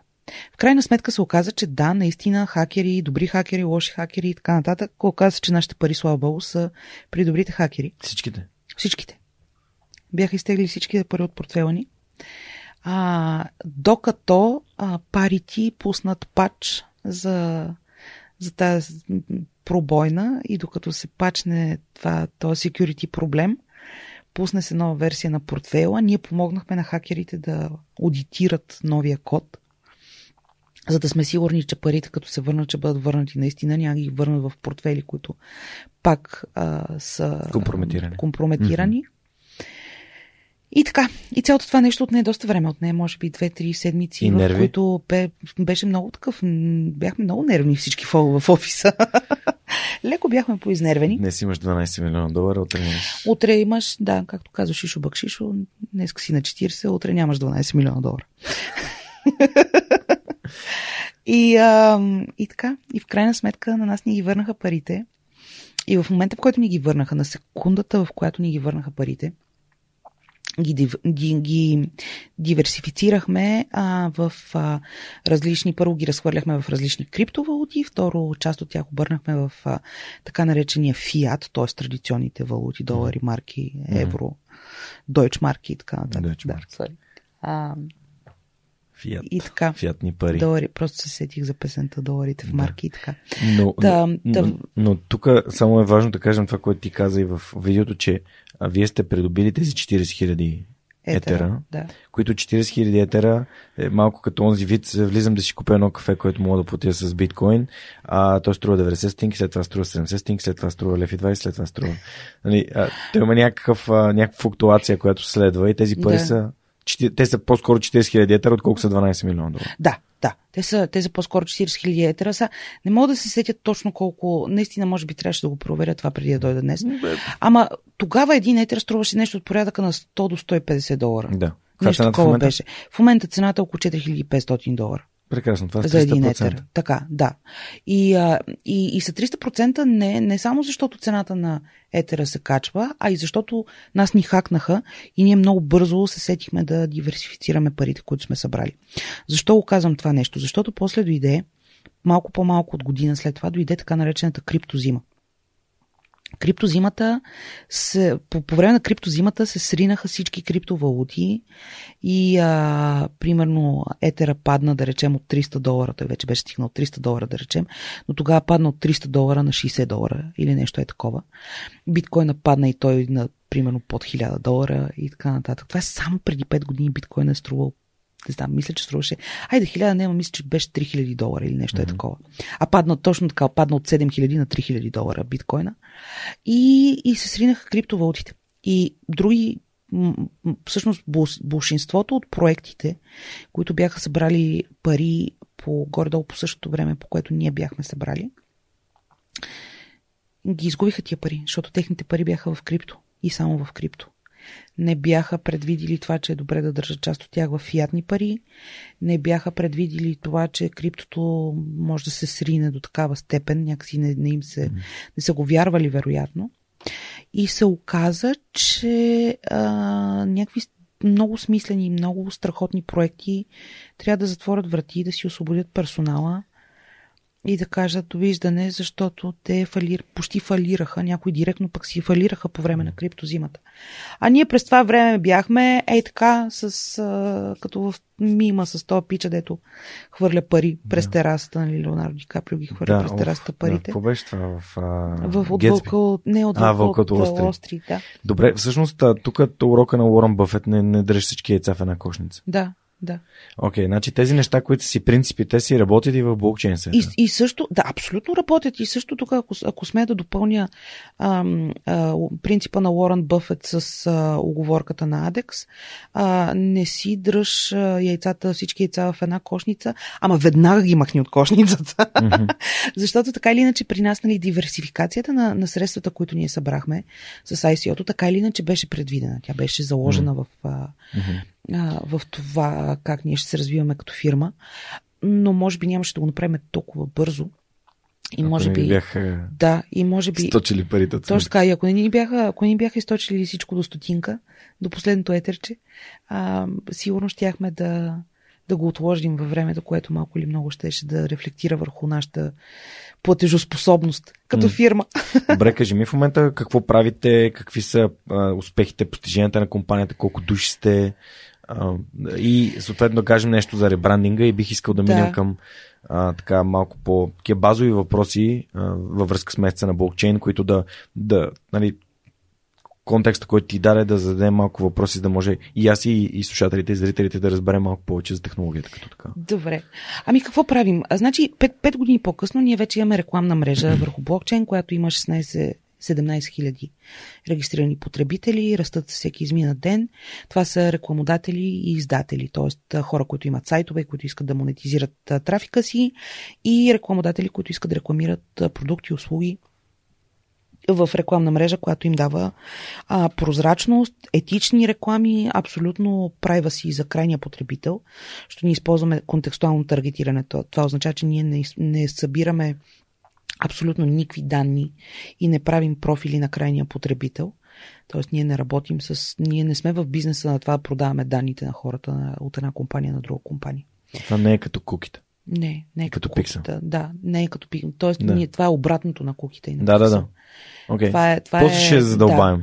А, та, та, в един момент а, а, стана много голяма, много, голям, много взе да, раз, да се разраства индустрията на DeFi, т.е. Decentralized Finance, децентрализираните финанси. Мгм. И, а, и ние видяхме възможност там. И тъй като така или иначе вече сме екип, който е супер добър в, в крипто, в блокчейн, в това, което прави, а, решихме, че това е възможност, която ние не би трябвало да пропускаме и е добре да погледнем ам, какво, какво може да се случи там. А, междувременно пък а, отново тук ние при, при нас всичко се случва на този принцип. При нас всичко се, се случва на принципа ам, и виждаме някакъв проблем, никой не го е решил така, както ние искаме да го реши, с това ще седнем и ще направим нещо ново. И, а, и така, та, бидейки хора, които работят не само в а, работата си, в професионалния си живот, а и в личния си живот непрекъснато оперират с крипто, а, ние ползваме различни криптопортфели и знаем какви са проблемите на криптопортфелите. Проблеми там много колкото искаш. А, основно UX проблеми, основно проблеми в, как да кажа, комуникационни, визуални и така нататък. И, и много ни беше писнало от тия, от тия неща. Много ни беше писнало това, че децентрализираните финанси, DeFi, са нещо много комплексно и много сложно и хората не го разбират и ги е страх и не го ползват, защото ги е страх. А то всъщност не е ядрена физика. Нали? правим епизодите. Точно така, да. Ние не пускаме ракети в космоса, ние въртиме едно крипто в друго крипто. в крайна сметка, нали, там действат същите економически принципи, които действат и в нормалната економика и така нататък.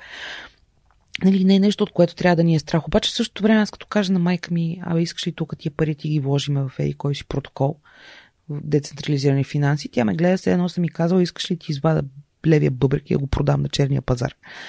А, и, а, нали, т.е. имаме такива, имаме такива предизвикателства с криптото и на същия този принцип ние си казахме, ама чакайте малко сега. Първо, ние имаме много голяма част от а, блокчейн технологията, която може да, да преизползваме, защото са, това са неща, които ние сами сме направили, те с отворен код, така или иначе, но, но е добра технология, която ние може да преизползваме, за да направим от, от рекламната мрежа, да направим а, криптопортфел. И е, тук ще дам пример с а, логването с, а, и създаването на акаунт с а, имейл и парола. Това е нещо, което в нормалния свят, нали, като каже човек трябва да си направи акаунт, какво означава? Трябва да си въведа името и а, имейла Имейл, и паролата. Така. В, в блокчейн не е това. В блокчейн ти за да си направиш акаунт, трябва да си вържеш криптопортфела с някакъв децентрализиран ап или DAP. А, после ще говорим по-подробно за това, но мисълта ми е, че примерно създаването на, на сметка с имейл и парола не, не е a thing, не е прието в блокчейн света и в крипто света. Ние обаче имахме технологията, която да използва блокчейна отзад, а отгоре да е имейл и парола а, за, създаване на, за създаване на акаунт. Това е едно от нещата, които, например, реюзваме, буквално преизползваме от рекламната платформа в криптопортфела, който, който а, започнахме да правим. Но да, long story short, започнахме да правим криптопортфел, защото платформата си я има, тя си расте органично и не само органично. А, има вече някаква, как да кажа, някакъв, някакъв етап на зрялост от развитието на този продукт, а, в който можем да му отделяме по-малко внимание и да се фокусираме върху нещо ново, което да, да правим.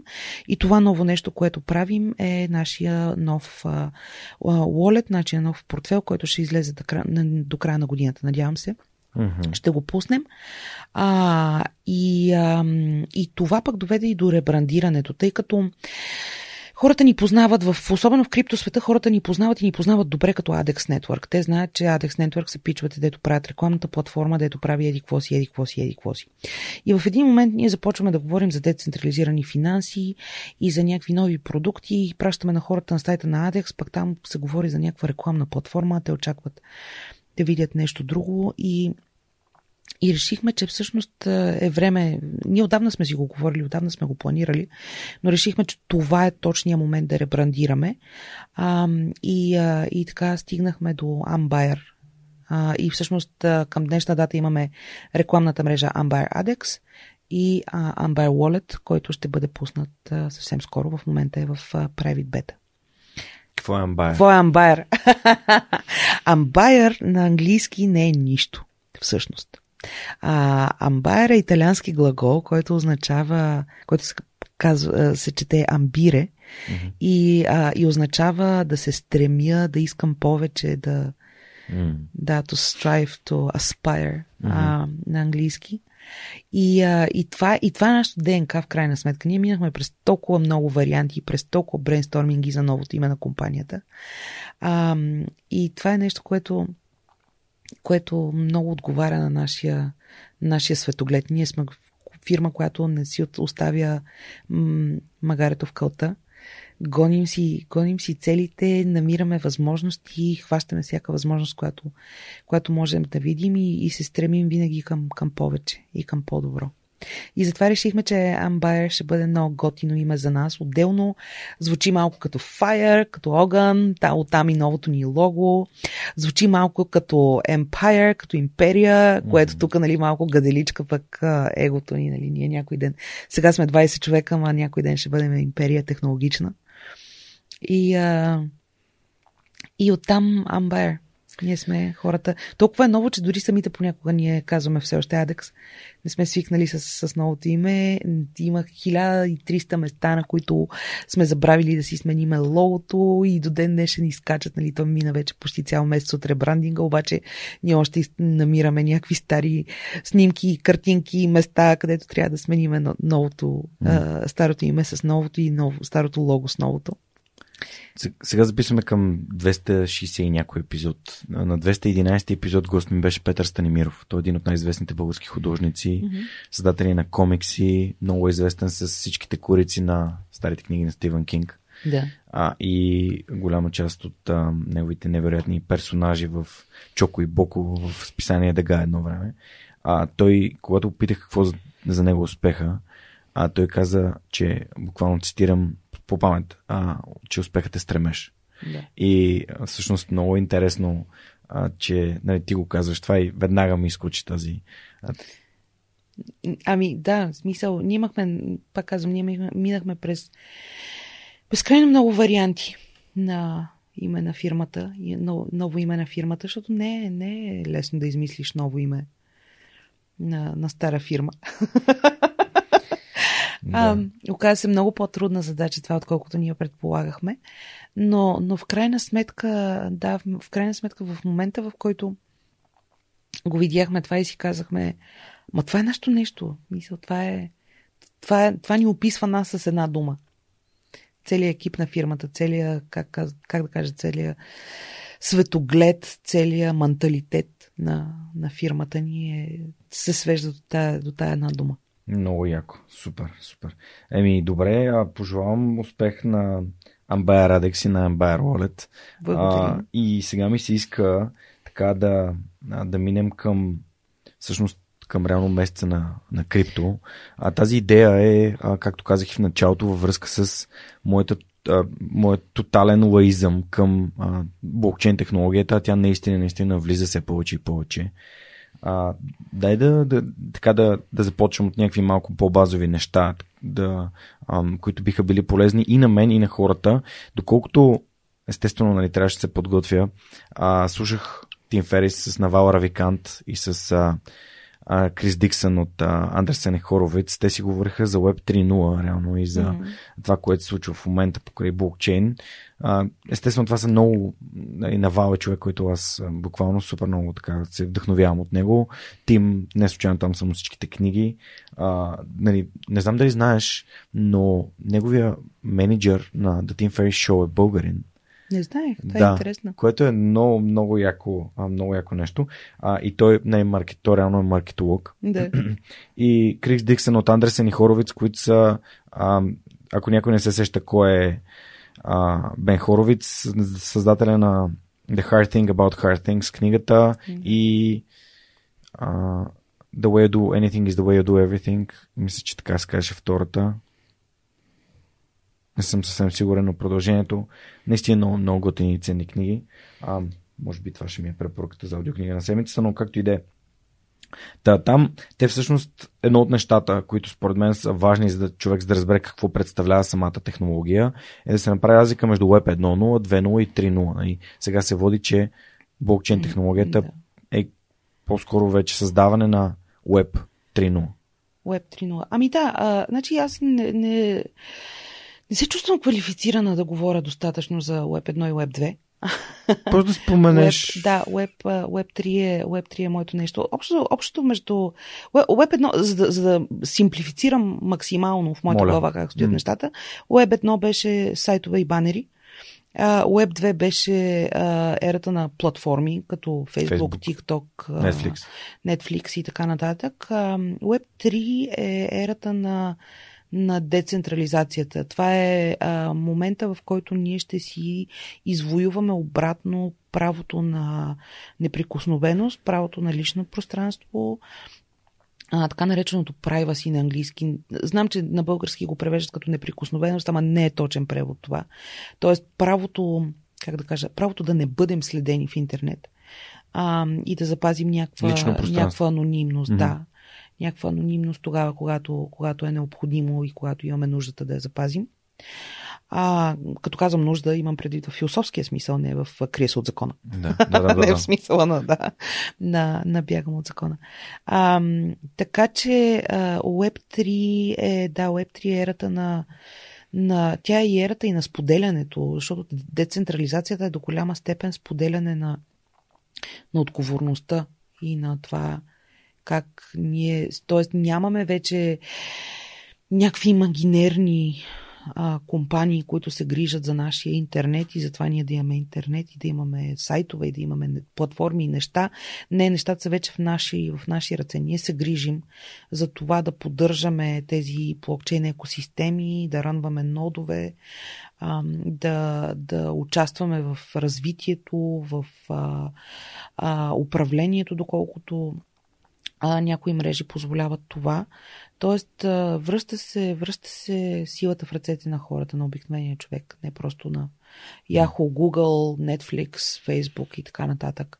Навал и, и Крис точно обясняваха и, и Тим, разбира се, че малко или много така, малко по-левите идеи от това парите, нали, капитала да бъде в големите играчи.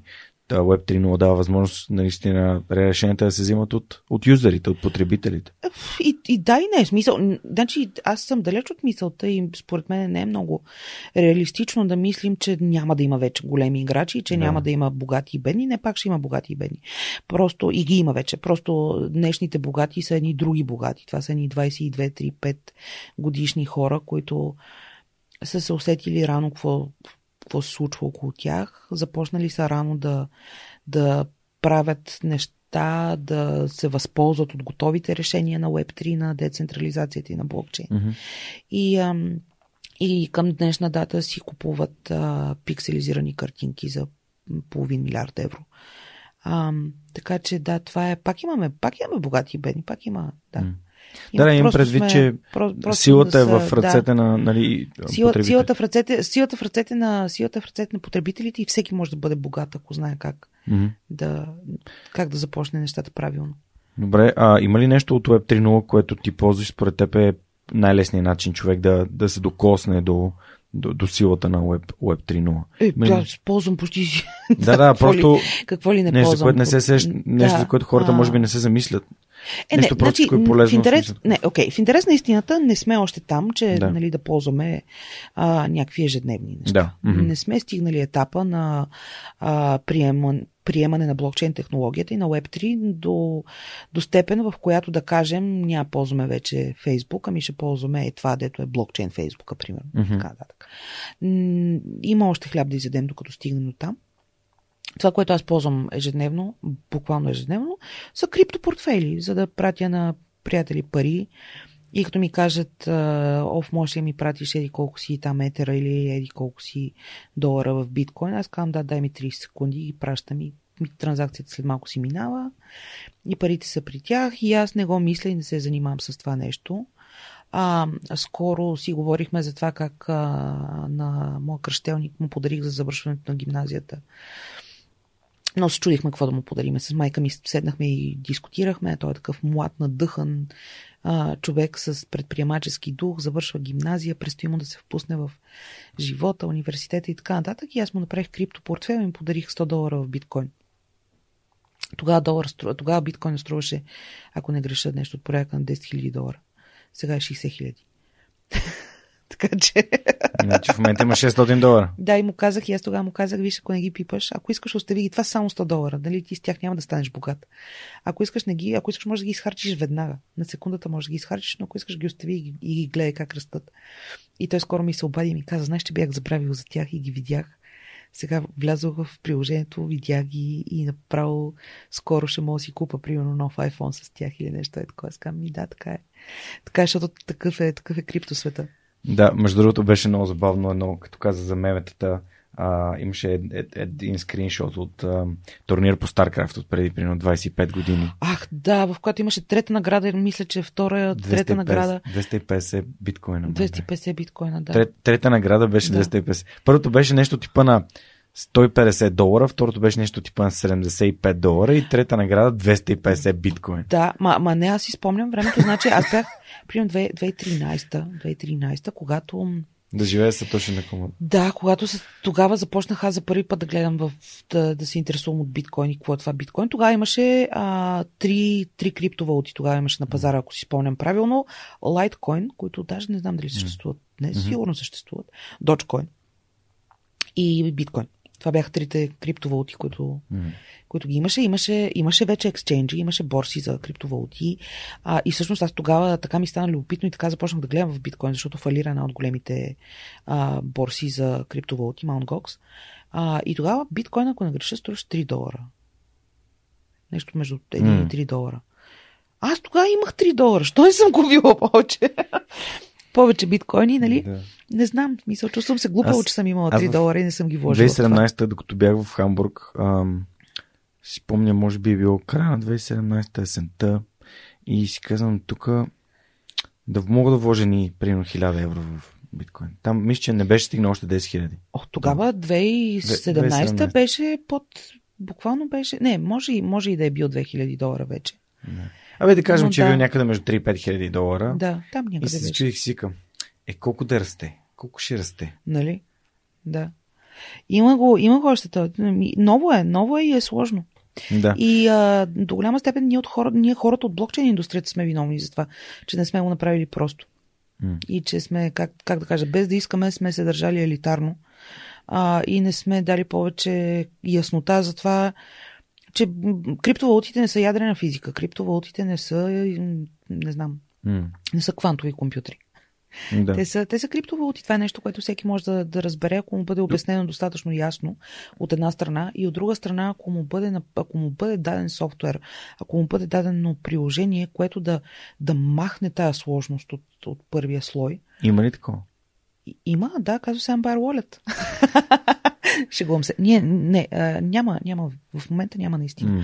А, и затова, затова правим ние това, което правим. Всъщност, затова правим този портфел, в който хората да не им се налага да, да учат някакви супер сложни неща, за да могат да имат достъп до, до, това нещо. Защото, замисли се реално, като отидеш в банката и като кажеш, аз искам да пратя етия пари на от моята сметка в сметката на Ванина. Ти питаш ли в банката и въобще опитват ли се в банката ти обяснят как точно се пренасочват парите, какви точно операции се случват under the hood, нали, как се рераутват транзакциите, пък как се процесват плащанията и какво въобще се случва, за да, за да стигнат парите от твоята сметка в моята сметка. Не, не ти ги задават тия въпроси, не се опитват, т.е. ти не ги задаваш. Тези въпроси банката не се опитват да ти обяснят и ти приемаш, че просто банката ще се, ще се погрижи за това нещо и ще изпрати парите от точка А до точка Б. На края на деня аз съм получила превода, всичко е точно, нали така? Същото е с блокчейна. Обаче много дълго време цялата блокчейн индустрия бяхме, не знам защо, толкова фокусирани върху, не върху крайния резултат, а върху процеса. Бяхме безкрайно фокусирани върху това да научим хората как работи блокчейна. Ми, не, то не е нужно това. Не, на майка ми не трябва да знае как работи блокчейна, за да може да пусне крипто от един портфел в друг портфел. Тя трябва да има лесен интерфейс, който да използва и да каже, а, ето тук въвеждам сумата, тук избирам от това дропдаун меню, избирам какъв, какво крипто да пратя, ето тук избирам на кого да го пратя, send, цък, изпрати, благодаря, довиждане. И това е проблем на блокчейн индустрията mm. за момента и това е проблем, който ние се опитваме в момента да решим. В смисъл, създадохме го сами, yeah. няма какво да се лъжа. Ние сме част от проблема в случая. Сега, и този проблем, тук вече отиваме към следващия ми въпрос и той е свързан с любимия ми, не български подкаст в момента, един от любимите ми, айде, The Missing Crypto Queen. А, велик. Което, значи, аз, аз се възхищавам на тези хора, за който не е слушал, т.е. за жалост да. само на английски.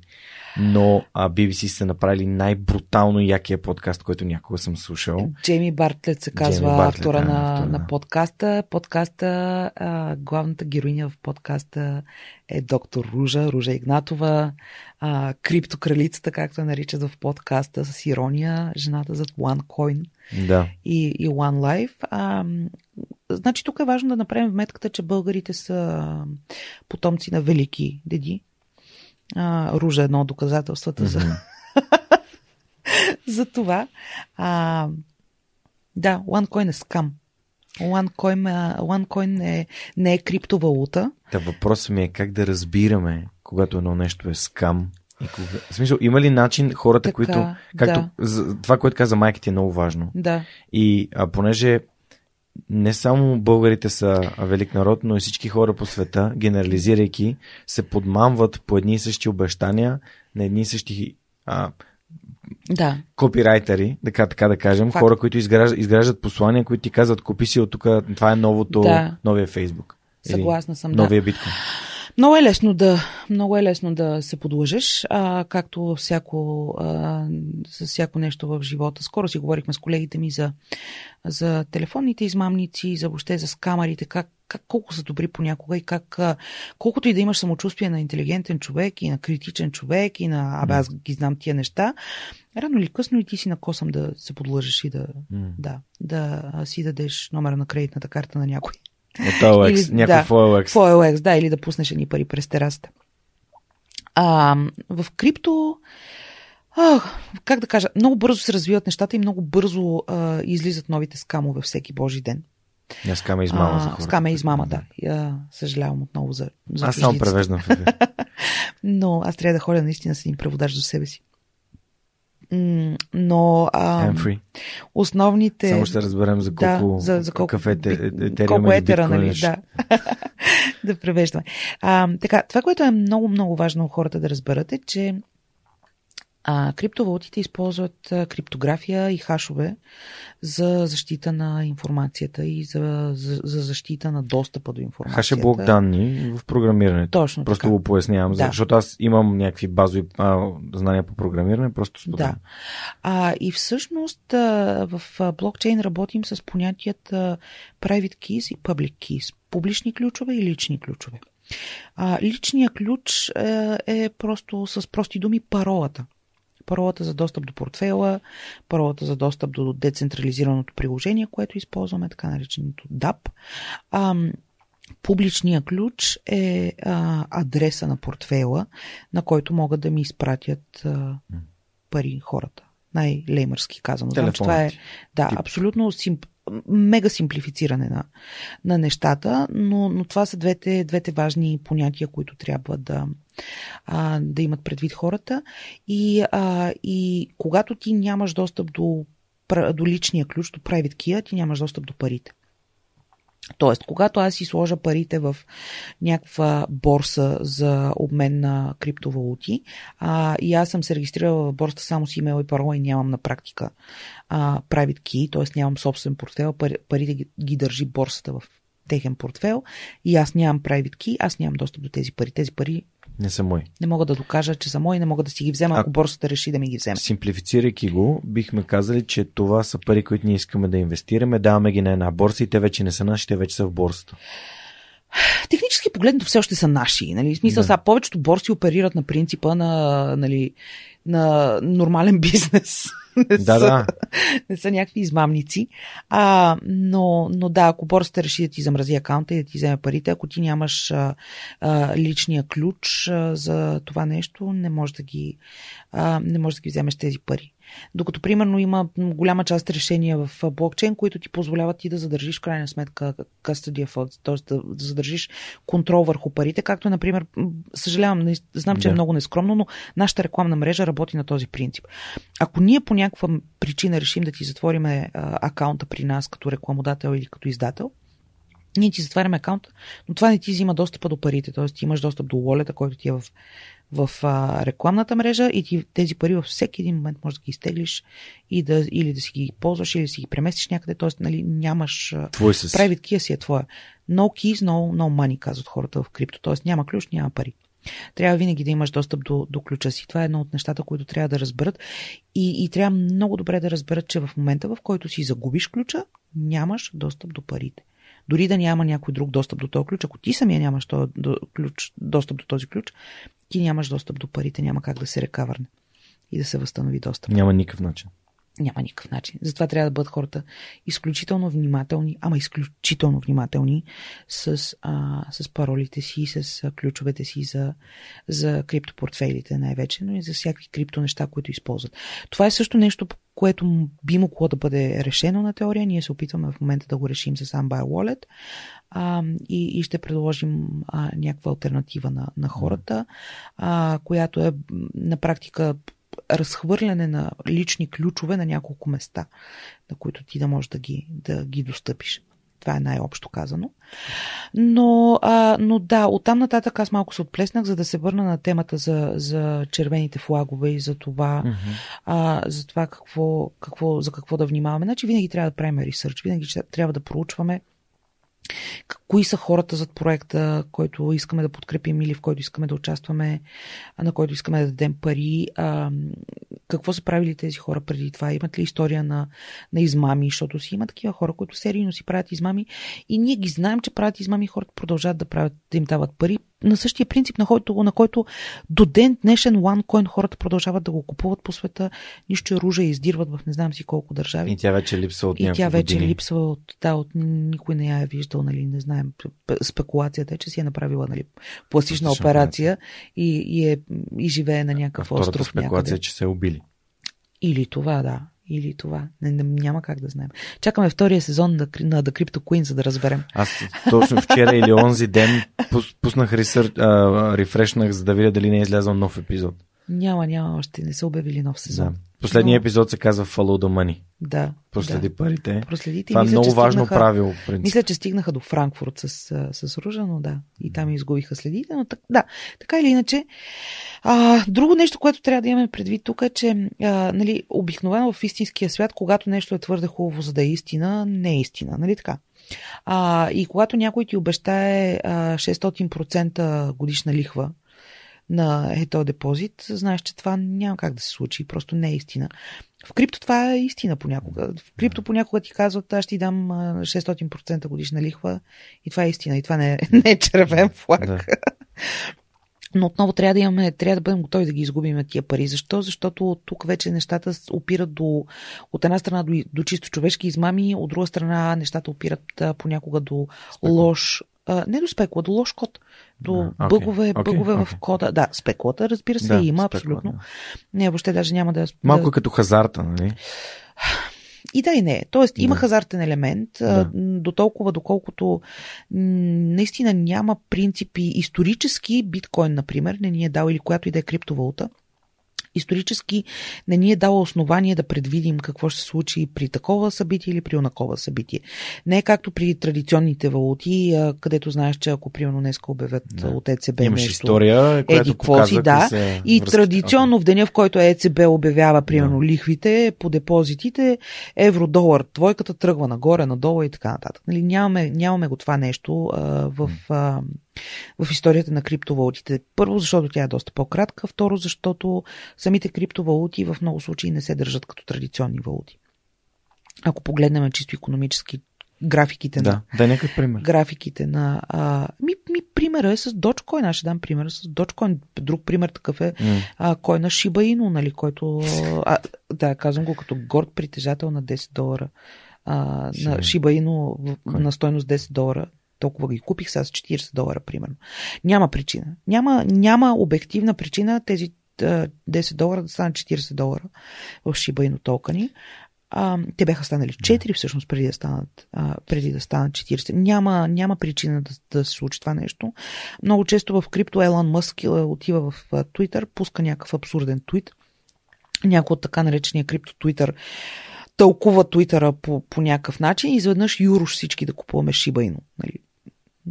Так, така се случват mm-hmm. нещата. Това е, това е една изключително феноменално интересна индустрия, в която нещата се случват а, наполовина заради технологични развития и някакви нев- невероятни технологични неща, М. mm. които можем да постигнем, и наполовина заради това кой е направил по-добро, по-добър мим в Twitter и, и, и кой е успял да предизвика с един твит лавинообразна реакция. Ти това ли държиш паролата на вашия Twitter? За да На- не на нашия- друг мим.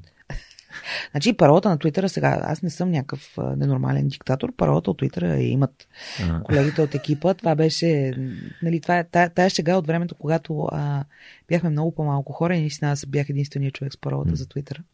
А, а и е моят начин да кажа, че не се взимам на сериозно, нали, защото Да. а, е, когато имаш, като чуеш позиция, която звучи толкова тежко като Chief Marketing Officer, нали, C-level позиция, пък насреща си гледаш някаква жена, която не на 30 и няколко години общо взето ходи на работа по пижама понякога, защото не се сеща да си сложи дрехи.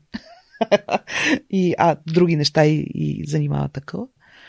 А, имаш, има дисонанс и това е, това е начина да го обясня този дисонанс М. и да дам на хората сигнал, че, че други неща са ми в главата.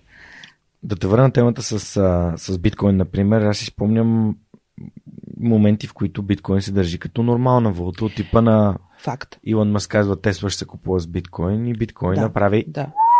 Да. И после Илон Мъск казва, ама, абе, ние всъщност се пошегувахме. Тесла, ами не, всъщност, нали, той казва, ще, ще плащате Теслите с, с биткоин и биткоина тръгва нагоре. После той казва, абе не, всъщност няма да ги плащате и биткоина продължава да върви нагоре. След това биткоина слиза надолу, ама няма причина. После тръгва отново нагоре и отново няма някаква причина, М. която да, а, която да, да не, не можеш да кажеш с абсолютна точност, че това е причината. Да. Имаш някакви спекулации, някакви допускания, може да е това, може да е Но това. ако Илон Мъск но пусне никога- твит, най-вероятно ще има някаква промяна в Ми, значи, Dogecoin беше един абсолютно умрял криптокоин, Да, да, абсолютно умряла криптовалута. Пак казвам, тя е стара, тя е, Да. съществуваше много от преди Ethereum и. Ether и какви ли не други Мгм. ERC20 а, токени. А, и изведнъж тази та валута се съживи заради Елон Мъск. Той видя някаква възможност в нея, започна да твитва за, за Dogecoin, да прави някакви намеци и изведнъж Dogecoin изригна, буквално изригна. А какво ще кажеш за спекулацията, че всъщност а, Сатоши Накамото е а, Илон Мъск?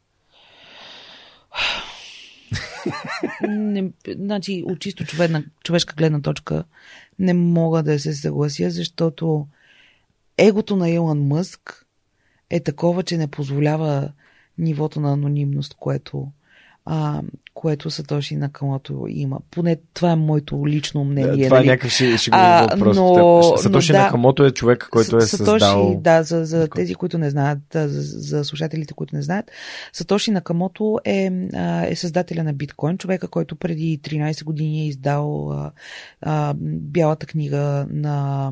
Всъщност тогава е бил Yellow Paper, жълтата книга на, на биткоин. А, кратко, кратко четиво, а, препоръчвам на всеки, който се интересува да прочете а, книгата на биткоин.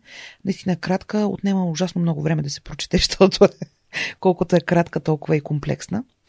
А, но Сатоши Накамото е анонимен до ден днешен. Никой не знае кой всъщност стои за, за този псевдоним.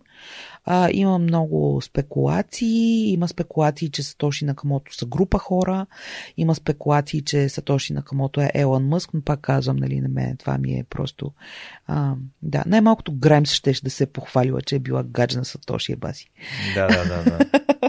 След като му Така че, роди да, дете след с, му роди дете с име на парола. с име на парола за криптовалет. да. а, така че, така че да. А, Това може да е паролата на криптовалета на Илон Мъск.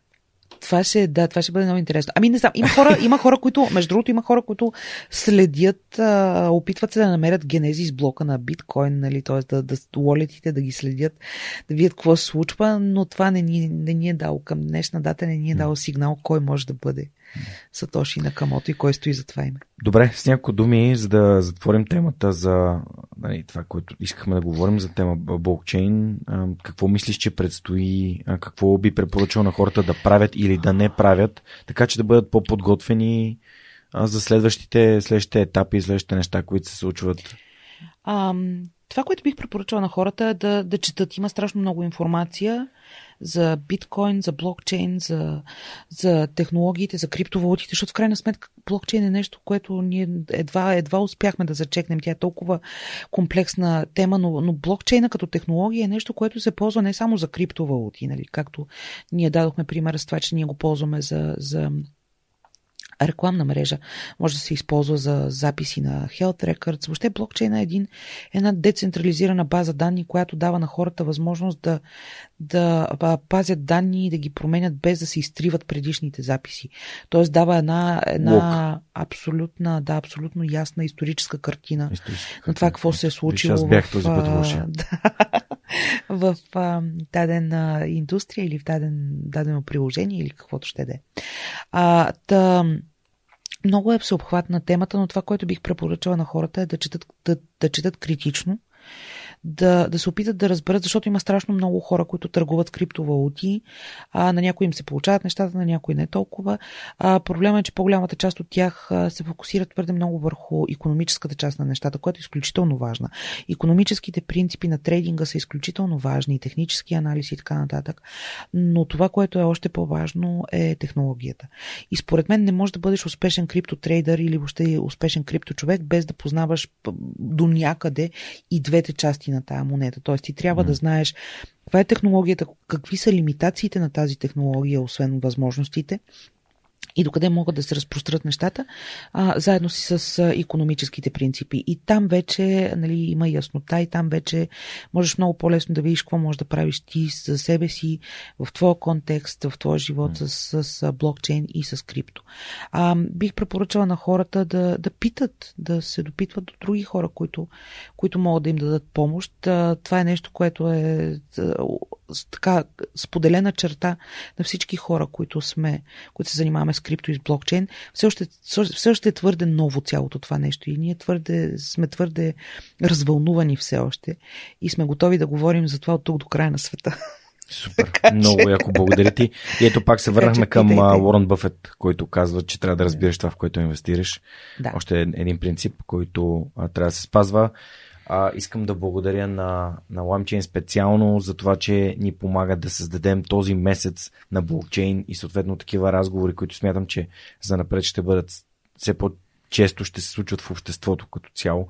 А, биха могли да ни подготвят за, м- за това да сме в крак с това, което се случва И съм сигурен, че и следващите три епизода, които ще изгледате в Свърх човека и слушате, ако това ви интересува, разбира се, ще бъдат изключително полезни. Предвидели сме Влад Драмалиев, за което, за което Ванина вече сподели, а, Кален Тошев от MZK Visuals и а, разбира се, не на последно място, МОНФ, който ще ни говори за смарт контракти или така начините умни контракти, умни които са договори, да. в основата на, в основите на, на блокчейн. блокчейн технологията. А, радвам се, че а, днес успяхме да започнем темата. Много яко става. А, и сега обаче ще трябва да преминем към въпросите на нашите приятели от SMS Bump, които също имат със сигурност неща свързани с блокчейн. SMS Bump е а, страхотна българска компания, която наскоро беше придобита от Yotpo и те развият своя офис в София, който е развоен център за тяхното приложение SMS Bump, който е основно за e-commerce а, и търговци на онлайн търговията. И техните колеги в екипа имат възможност да зададат въпроси на моите гости видим какво, си, а, какво са а, ни приготвили. Добре. А... Сега ще ни застрелят с сложните въпроси и ще се изложим. Ето сега, един, е, веднага тук започваме с въпроса на Вики. Ще продължите ли да развивате Адекс след придобиването от Ambar. Мисля, че вече го споделихме. Абсолютно, да. да. Абсолютно продължаваме да развиваме а, Adex. Тя, това е продукт, който остава изключително важен за нас, остава си под шапката на, на компанията. Просто за момента, докато, как да кажа, Ambar е голямото дете. Ambar Adex е голямото дете. То вече ходи на детска градина и, а, и си има потребители, които а, малко или много се, се грижат а, за него. А, Amber Wallet е бебето, което произвеждаме в момента mm. и, и като, като чисто ново бебе, то ще има повече нужда от нашето внимание, от, нашето, а, от нашата грижа в началото, докато го подкараме и него, докато, как да кажа, докато тръгне и то на, на детска градина. и, и си стане самостоятелен, самостоятелен продукт, така че да, със сигурност продължаваме да развиваме и този екип продълж... и този продукт продължаваме да разрастваме екипа и да наемаме хора. А, имаме отворени позиции в момента. А, така че ако някой се интересува, след подкаста може да се свърже с мен и ще се радвам да разкажа повече. Супер, супер. А колко, естествено, ако търсите хора или по някакъв начин бихме могли да ви асистираме, нали, това свърх човека е такъв тип платформа, която... Търсим, да, търсим, разбира се, а, българското ни дружество, с което търсим а, хора, се казва Smart Code OD. Mm-hmm. А, така че може да проверите нашите обяви в JobsBG и в а, джобборда на DFBG. DFBG. Абсолютно. Да живеят DFBG и техния джобборд. Така че, така че да. Добре, а, супер. След това, защо заложихте на Етериум? Защо заложихме на Етериум? Страхотен въпрос. Разкошен въпрос. Благодаря на Митко за въпрос. Етериум, а, Етериум в момента е най... Ам, първо Ethereum е първия блокчейн, а, който работи с смарт контракти, т.е. с тези така наречени умни договори. Т.е. това е блокчейн, който ти позволява ти да напишеш смарт контракт, който да се използва не само за криптовалута, защото биткоин си е блокчейн сам по себе си, който е, как да кажа, биткоин е блокчейн, който а, съществува за да поддържа криптовалутата биткоин и това е дацит. Нищо повече от това. Докато Ethereum е цяла екосистема, която ти позволява да пишеш смарт контракти и да създаваш дапове, т.е. децентрализирани апове, които а, вършат други неща, не само обмен на криптовалути и размяна на криптовалути. Те ти позволяват да направиш рекламна мрежа, те ти позволяват да направиш а, а, платформа за не знам сега в момента да мога, бяга ми конкретен пример от, от главата, но да, да се съхраняват примерно медицински а, данни, а, да се съхраняват данни за supply chain management а, в логистиката. Между договор, договорни отношения между различни компании. А, да, договори mm. може да се използва, ето сега се сетих вече за, за пример добър, може да се използва за продажба на недвижими имоти. А, може да се използва за пропи. продажба, пропи, точно така, може да се използва за, може да се използва за а, продажба на изкуство, да, NFT-тата. между другото. Калян че... Пропи, да, Пропи е също българска компания. А, така, че, така че отново... Калян, нали, да, MZK Visuals. Той може да, нали, той използва С него ще си говорим за NFT-та точно. Точно така, той използва блокчейн за, за продажба на изкуство и за NFT-та, така наречените non-fungible, uh, non-fungible tokens. А, така че има, а, има толкова много приложения Ethereum и е толкова, как да кажа, направена е структурата, направена е основата така, че оттам нататък всеки да може да надгражда над, над нея. И бидейки първият такъв блокчейн, а, той има съответно най-голяма допша, най-много хора го ползват вече. Mm-hmm. Тоест има най-много, най-много разработени неща за Етериум и е, как да кажа, всичко, всичко друго извън Етериум би било борба с вятърните мелници. За сега за сега. Пак казвам, започват да се развиват нещата, смисъл развиват се нещата върху Solana, което е друг блокчейн, върху Binance Smart Chain, което е mm-hmm. отново друг друг а, а, блокчейн. А Ethereum просто е OG-то в, в блокчейн девелопмент.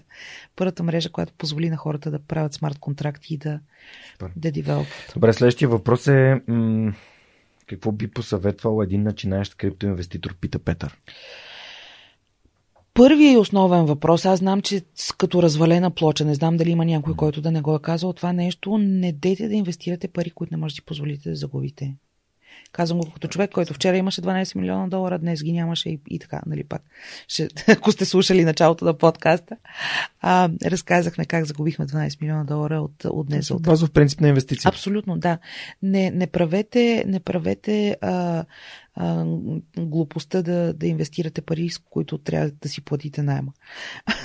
така че това е, това е основният принцип. Оттам нататък, пак казвам, оттам нататък гледайте, гледайте колко е стойностен продукта като решение на, на проблем. Гледайте колко е стойностен продукта като екип. А, гледайте колко е голямо комьюнитито, колко е голяма общността на този продукт, защото това често е много голям индикатор.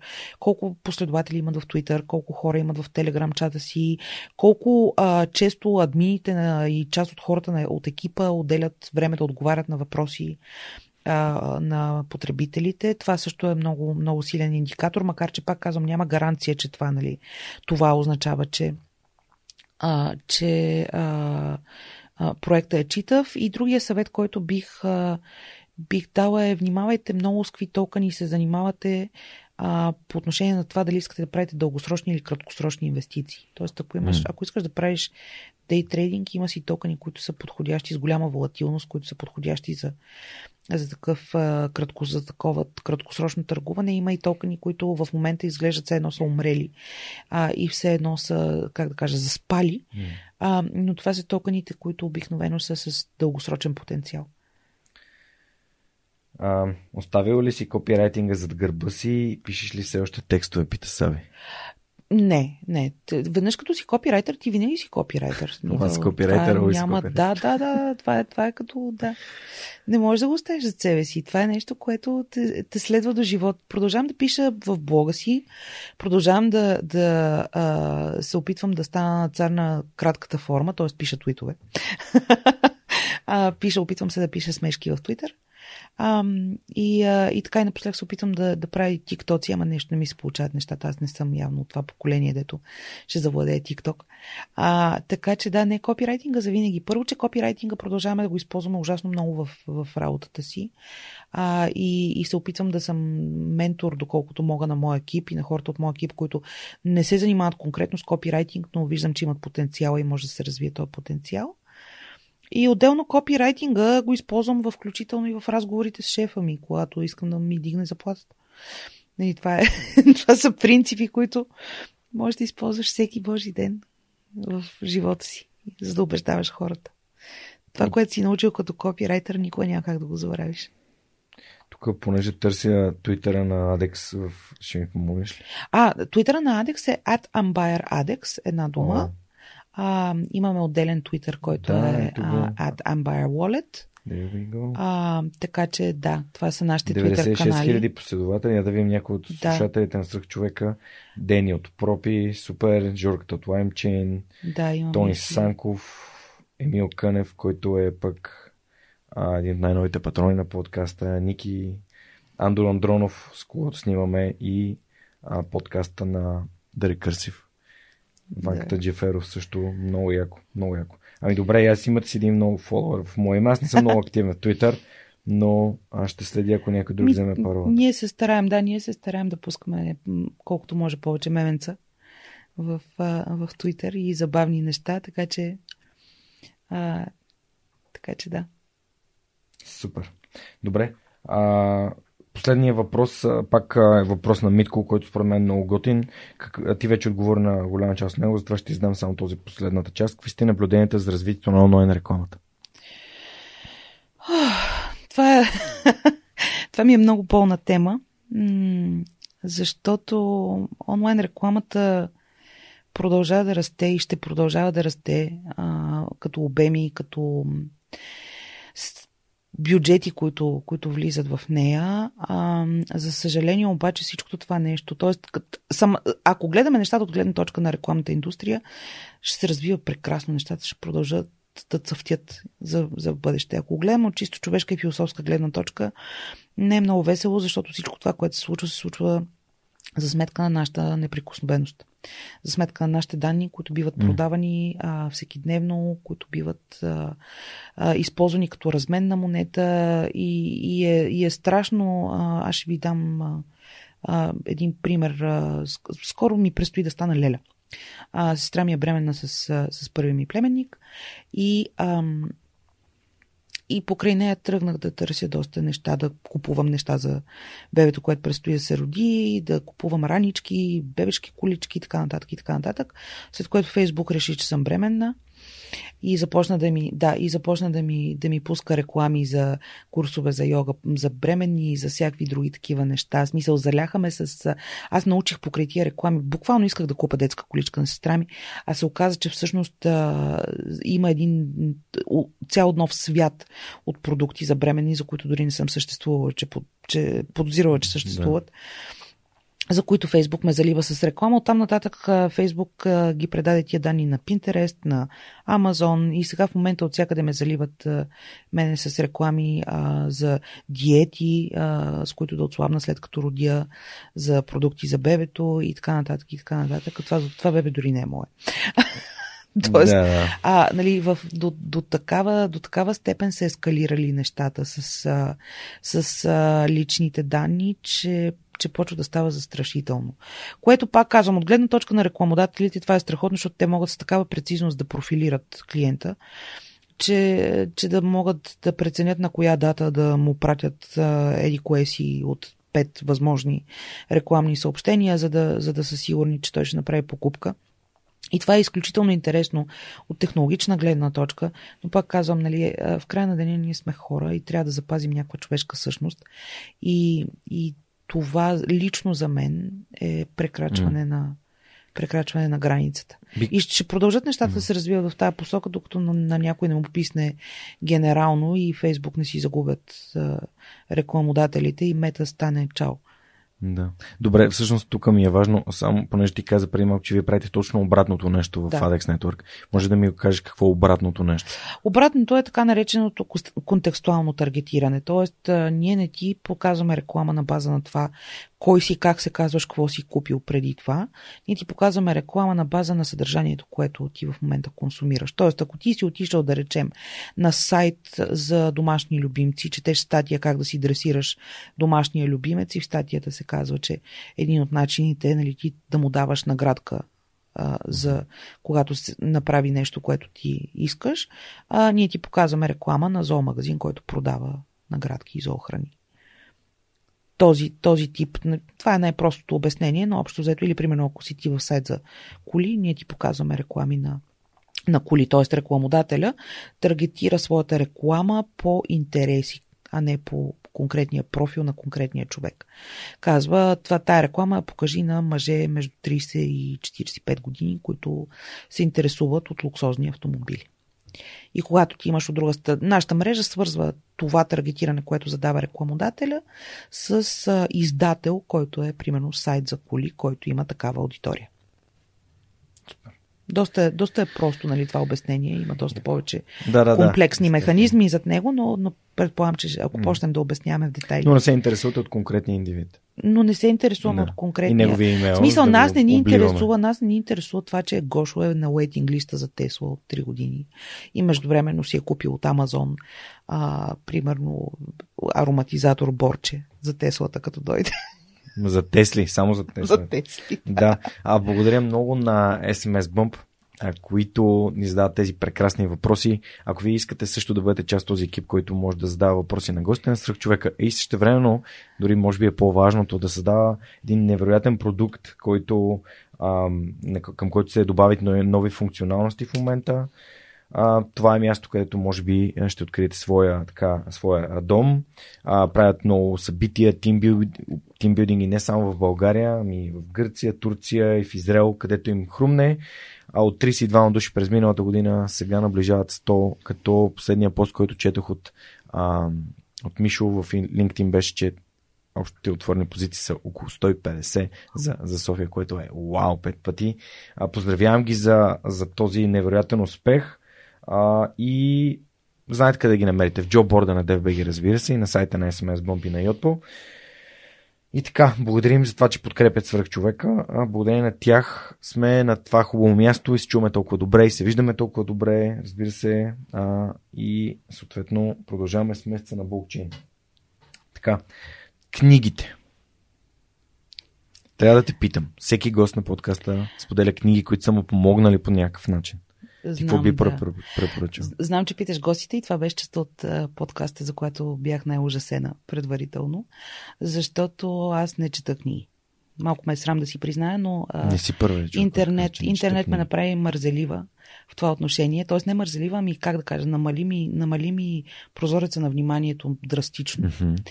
И, а, и, съжаление, към днешна дата не съм способна да седна така, както като дете, примерно, или като тинейджър можех да седна и да, а, да чета книги с часове и да, да, да се потопя в една книга. А, сега чета предимно кратки неща, предимно неща по работа. От време на време обаче а, така получавам вътрешното желание за крейвинга, за, за някаква, някаква литература, да, начи български, за някаква литература. А, и така открих, без да искам, открих жанра на а, автобиографии на комедийни а, артисти, на стендъп. А, книгата на Еми Полър е, е фантастична.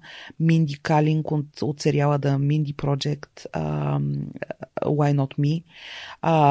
Боси Панц на Тина Фей от Dirty Rock и от къде ли не, другаде в, а, а, в Штатите. Тина Фей е феноменално добър а, комедиант и страшно добър писател. Ник Оферман от Parks and Rec Build Your Own Canoe. Също страхотни, а, страхотно написани, понеже те самите са много интересни хора и са с страшно свежо чувство за хумор. А, просто това нещо много ми допадна на мен като жанр и започнах да ги гълтам една след друга тези книги. А, на, на местно ниво Красимира Хаджи, Хаджи Иванова и а, жив... Животът от нещата. Ага, Мисля, okay. че тя, тя не, извинявам се, не е нова нейната книга на Кресмира, да. а, но, но аз неодавна я открих. А, това са събрани кратки нейни разкази, от които може да се, буквално може да припаднеш от смях. Да, това е красита от Майко Мила, нали, за да, хората, които не да. включиха. А, това е, да, също страхотна книга. А, иначе съм си сложила в Kindle, съм си сложила на изчакване автобиографиите на Мишел Обама и на Едвард Сноудън.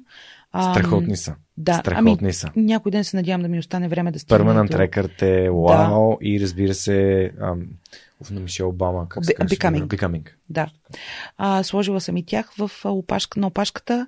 А, сложила съм, има един а, много интересен а, автор, а, англичанин, който живее в България, пише научна фантастика, Exerbia. А, Ако ме застреля. Да, да. Страхотни книги. Много готини. Аз, аз дори не обичам.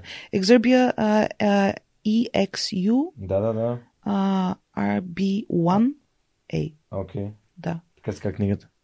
Това е псевдонима на автора. А, това му е автор. Oh, wow. Да, да. Okay. А, в момента чета от него The Fifth Science, петата наука. А... Чакай, ти каза, че не четеш книги. Ма аз така си ги, аз си ги чета, нали, като ми останат 10 минути, чета 10 минути и това и сега тази книга ще влача. Е примерно аз съм я започнала и ще влача една година тази книга. Тук, нали, си четеш? Ама така, нали, за една година влача примерно 15 книги едновременно. Ма ти тук каза как, каза аз не чета и тук изреди списък с 10 книги. Добре, окей, не, не искам да звуча се едно, нали, се опитвам да хъмбъл брагвам. Не, не, не, чета, не чета толкова, колкото би ми се искало да чета. Добре, окей. Всичко с времето си. Да, и, и нещо друго, което бих препоръчала, а, всъщност, когато си мислех, нали, какво, какво да препоръчам а, на, на хората като книги, гръцка митология. В какъвто и да е вариант. Аз съм си сложила в опашката на Стивън Фрай, Митус, Оф, гледам я тази книга в Audible от толкова време. Еми, аз съм си, значи аз съм на предговора, не съм, не съм стигнала по-далеч от предговора на тази книга. Обаче като човек, който все пак нали, прекара някакви семестри в Софийския, учейки културология и старогръцка култура, гръцката митология е изключително интересна и е по-готина от това да гледаш латиноамерикански сериал, честна дума. Обещавам ви. Веднага се хващам тук и ще направя препоръка за аудиокнига на седмицата. Рубриката ми с Storytel. Ако искате да спечелите един месец безплатен Storytel, просто ми изподелете в Instagram, тегнете свърх човека, тегнете Storytel и кажете коя е вашата любима аудиокнига от техния каталог. Книгата, която ви препоръчвам в този епизод е на Джозеф Кембъл Силата на мита. Точно така. И не съм я сложила в на опашката в Сега в Kindle. момента е слушам и е страхотно. Да, Просто е, да. толкова е, толкова е готино някой да, да разглежда митологията по начин, по който Джозеф Кембъл го я разглежда. И то не е само митологията, и религията. Да. Просто, според мен, това е много обогатяващо. И а, моят приятел Бисер Вълф ми беше препоръчал геройските да лица, още не съм Да. стигнал до нея. Не знам защо започна от силата на мита. А отделно Джозеф Кембъл е много, как да кажа, много аналитичен е като, ав, като автор и е много склонен да задълбава в някакви неща, така че сега се замислям, че той като аудиокнига би бил много по-готин, отколкото като да го четеш на хартия. Силата на мита е някакъв много дълъг диалог между него и... Пф, забравям. Дали не беше Джордж Лукас? Мисля, че да, да. Не съм съвсем сигурен, но е много, много яка, а, тъй като то е диалогично и, и се задават въпроси и съответно се анализират някакви неща. Добре, някакви подкасти, някакви други ресурси, нещо за блокчейн да кажеш за четене. Под, ох, подкасти. За, за, блокчейни за подкасти, така да е, ох. Подкасти за блокчейн, не знам дали мога да, да препоръчам. Аз, аз слушам. Ами Zero, No- The Zero Knowledge подкаст е много готин. Окей. Той говори за криптография и за блокчейн и за крипто и за какво ли не. Ана Роуз е, е авторката и водещата на този, на този подкаст. А, има, има много такива. Има един, който се казва The Bad Crypto подкаст. И, а, и той наистина е лош. не, ми е, не ми е любим. А, има страшно много подкасти и аз си, така си нямам някой, който с религиозна последователност да го слушам. За такива неща. Да, взимам си от тук един епизод, от там един епизод. Иначе за, за нормални подкасти а, съм доживотна фенка на подкаста на Роман Марс, 99% Invisible, а, който доскоро беше част от Радиотопия, сега е продаден. А, но това е феноменално добър подкаст. Първо самия Роман Марс, водещия е бивш кадър на NPR в щатите, на тяхното национално радио, което е страхотна школовка. Второ, Роман Марс има глас, който може да те приспи за минути. Толкова е благ и толкова му е... Този човек е роден да прави подкаст или да работи в радио. Гласа му е такъв Просто му е предначертал, според мен, целия път. А, а, житейски и ам, 99% Invisible е подкаст, който по принцип започва като подкаст за, за архитектура и за градска среда. Към днешна дата вече залита много към социология, антропология, и въобще начина по който човека а, съществува в средата си а, и начина по който средата се огъва около човека. А, но са, те са кратки 30-минутни епизоди, изключително, изключително интересни, много добре ресърчнати, mm-hmm. феноменално добър подкаст.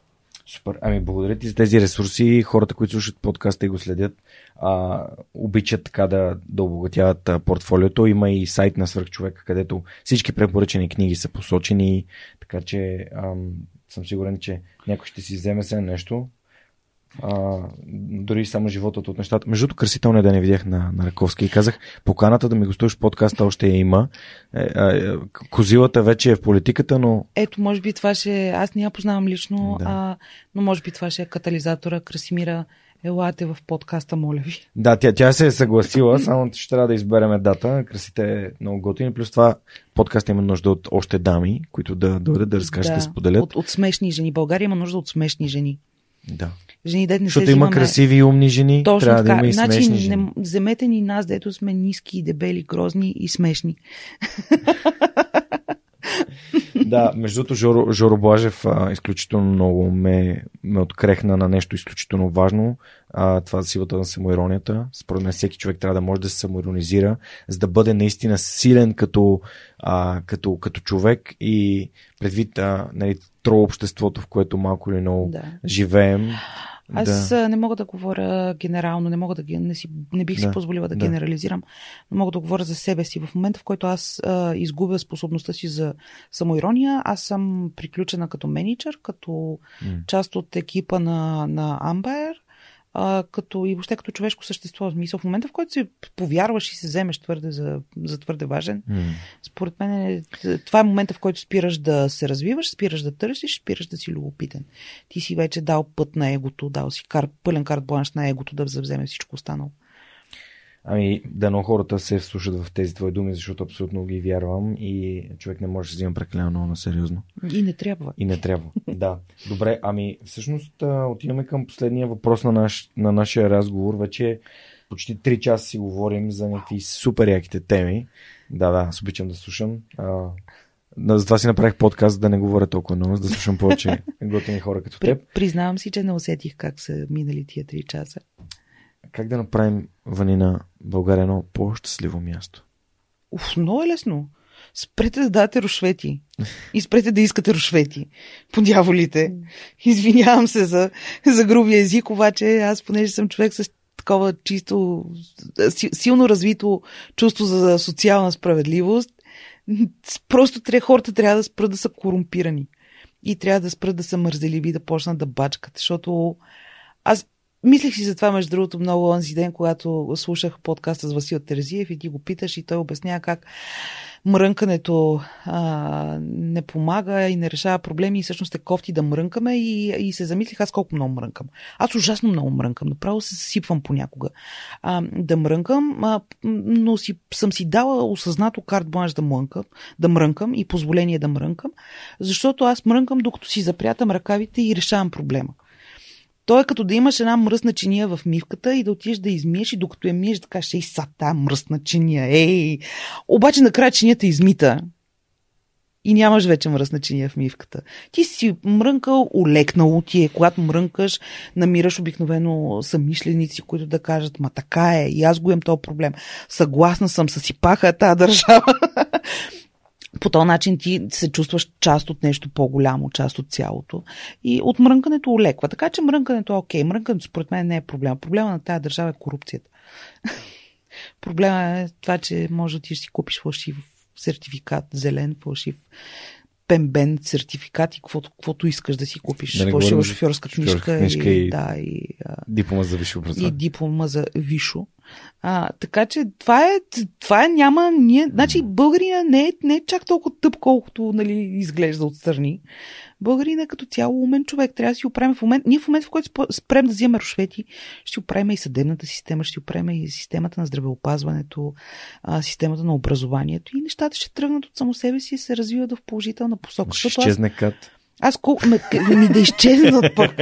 Да из... Ще напишеме смарт контракти и ще сложиме глобите на блокчейна. Значи, кълна се. от повече много ще Кълна се, значи ще намерим, ще намерим вариант за тия хора. Се Но не, не, няма, няма как да, как да, не, няма как да не влезеш в, тая, в, в този поток на, на шеги. Просто е абсурдно. Мисъл, много съм мислила по този въпрос. Много съм мислила и като човек, който пътува ужасно много по целия свят. Аз съм обрисала де, що има държави, mm. до които мога да се докопам. И, и съм аналитичен човек и наблюдавам какво се случва в тази държава, в тази държава, защо тук е така, пък там е онака. Това е рушветите, mm. от, от рушветите почва всичко. Супер. Ванина Иванова, благодаря ти много, че беше тук днес, че ни сподели за, за твой свръхчовешки път. Пожелавам така един а, стремежа към успех да не, да не спира а, за теб и за Ambire Network и за Ambire Wallet.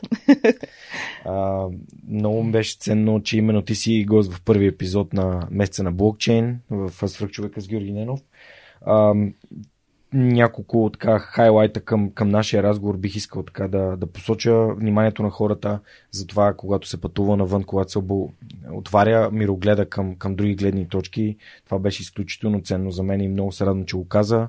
А, не само за младите хора, по всяко време човек може да излезе извън България и да, да види други хора, които правят различни неща или същите неща по различен начин.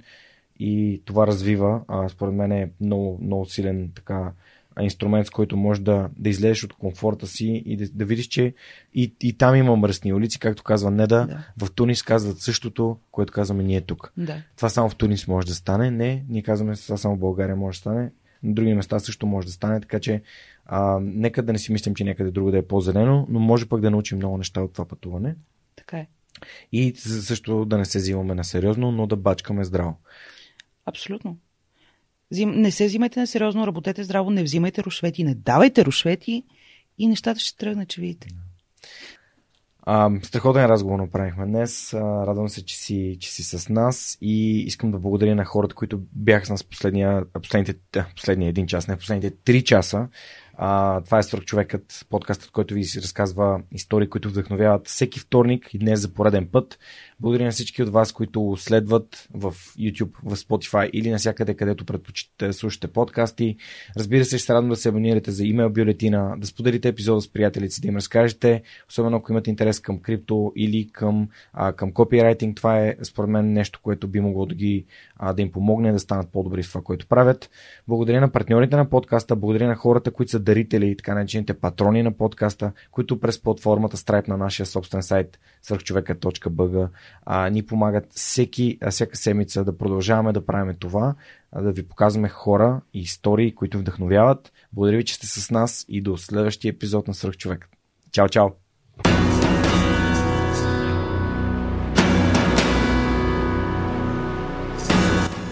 Свръхчовека достига до вас благодарение на подкрепата и усилената работа на хората от екипа. Това са Анна Мария Ангелова, Анелия Пейчева, Марин Митев, Моника Ангелова, Слав Радоев, Симеон Миронов, Цветелина Тотева, Ясен Георгиев, Яница Цонева и Теодора Николова. Този епизод достигна до вас благодарение на подкрепата на патроните на подкаста. Адриан Голяшки, Александър Александров, Александър Гейне, Александър Гиновски, Александър Киречев, Александър Куман, Александър Силгиджан, Ангел Георгиев, Андрей Грозданов, Анелия Стоянова, Ани Сарамбелиева, Анна Андонова, Анна Радева, Асен Величков, Асен Цветков, Атанас Атанасов, Атанас Деневски, Бисер Вълов, Богдан Дринков, Богомила Трайкова, Борис Тилов, Борислав Борисов, Борислав Дончев, Борислав Сандев, Боряна Георгиева, Валентина Алексиева, Василия Свилев, Вилиенчев, Величка Георгиева, Вентислав Спасов, Весето Купенов, Виктор Калчев, Велизар Ганчев, Галин Стефанов, Георги Генов, Георги Димитров, Георги Орданов, Георги Капазин, Георги Малчев, Георги Москов, Гилджан Джебирова, Даниил Петков, Даниел Гочев, Даниел Гошев, Денислав Здравков, Деница Димитрова, Джанер Кафеджи, Джейн Димитрова, Диана Мечкова, Диана Рангелова, Димитър Дечев, Димитър Димитров, Димитър Колев, Димитър Куртев, Димитър Парушев, Добри Кусов, Евгения Гъркова, Евелина Костадинова, Ели Спасова, Емил Иванов, Емилия Цветкова, Емилиян Николов, Емин Мола Ахмет, Енчо Бор, Живко Джамяров, Живко Тодоров, Захари Захариев, Ивайло Кенов, Ивайло Методиев, Ивайло Христов, Ивайло Янков, Иван Банков, Иван Белчев, Иван Игнатов, Иван Кузманов, Ивелин Стефанов, Игнат Ганев, Илиян Иванов, Илко Шивачев, Ина Тодорова, Йордан Василев, Йордан Димитров, Ирена Иванова, Камелия Танасова, Камен Стойков, Катерина Апостолова, Катрин Стоилова, Кирил Юнаков, Константин Данков, Константин Пеловски, Константин Спасов, Коста Танасов, Красимира Банкова, Кристиян Вълов, Кристиян Иберик, Кристиян Михайлов, Лиляна Батолова, Лиляна Берон, Лъчезар Димитров, Люба Венкова, Люба Ганчева, Любомир Василев, Любомир Киров, Людмил Караулан, Маргарита Троанска, Марин Митев, Мария Дилова, Мария Митева, Мария Тодорова, Марияна Лозанова, Мартин Ангелов, Мартин Бенков, Мартин Петков, Мартина Георгиева, Майя Йовчева, Милена Младенова, Милин Джалалиев, Мими Ридер, Мирослав Желещев, Мирослав Моравски, Мирослав Филков, Митко Василев, Михаил Касапинов, Моника Ангелова, Надежда Гешева, Надя Шумкова, Невена Пеева, Нетко Христов, Нели Димитрова, Никола Томов, Николай Василев, Николай Георгиев, Николай Маринов, Николай Янев, Нида Проданова Йоцева, Октай Чубан, Павел Начев, Павлина Андонова Иванова,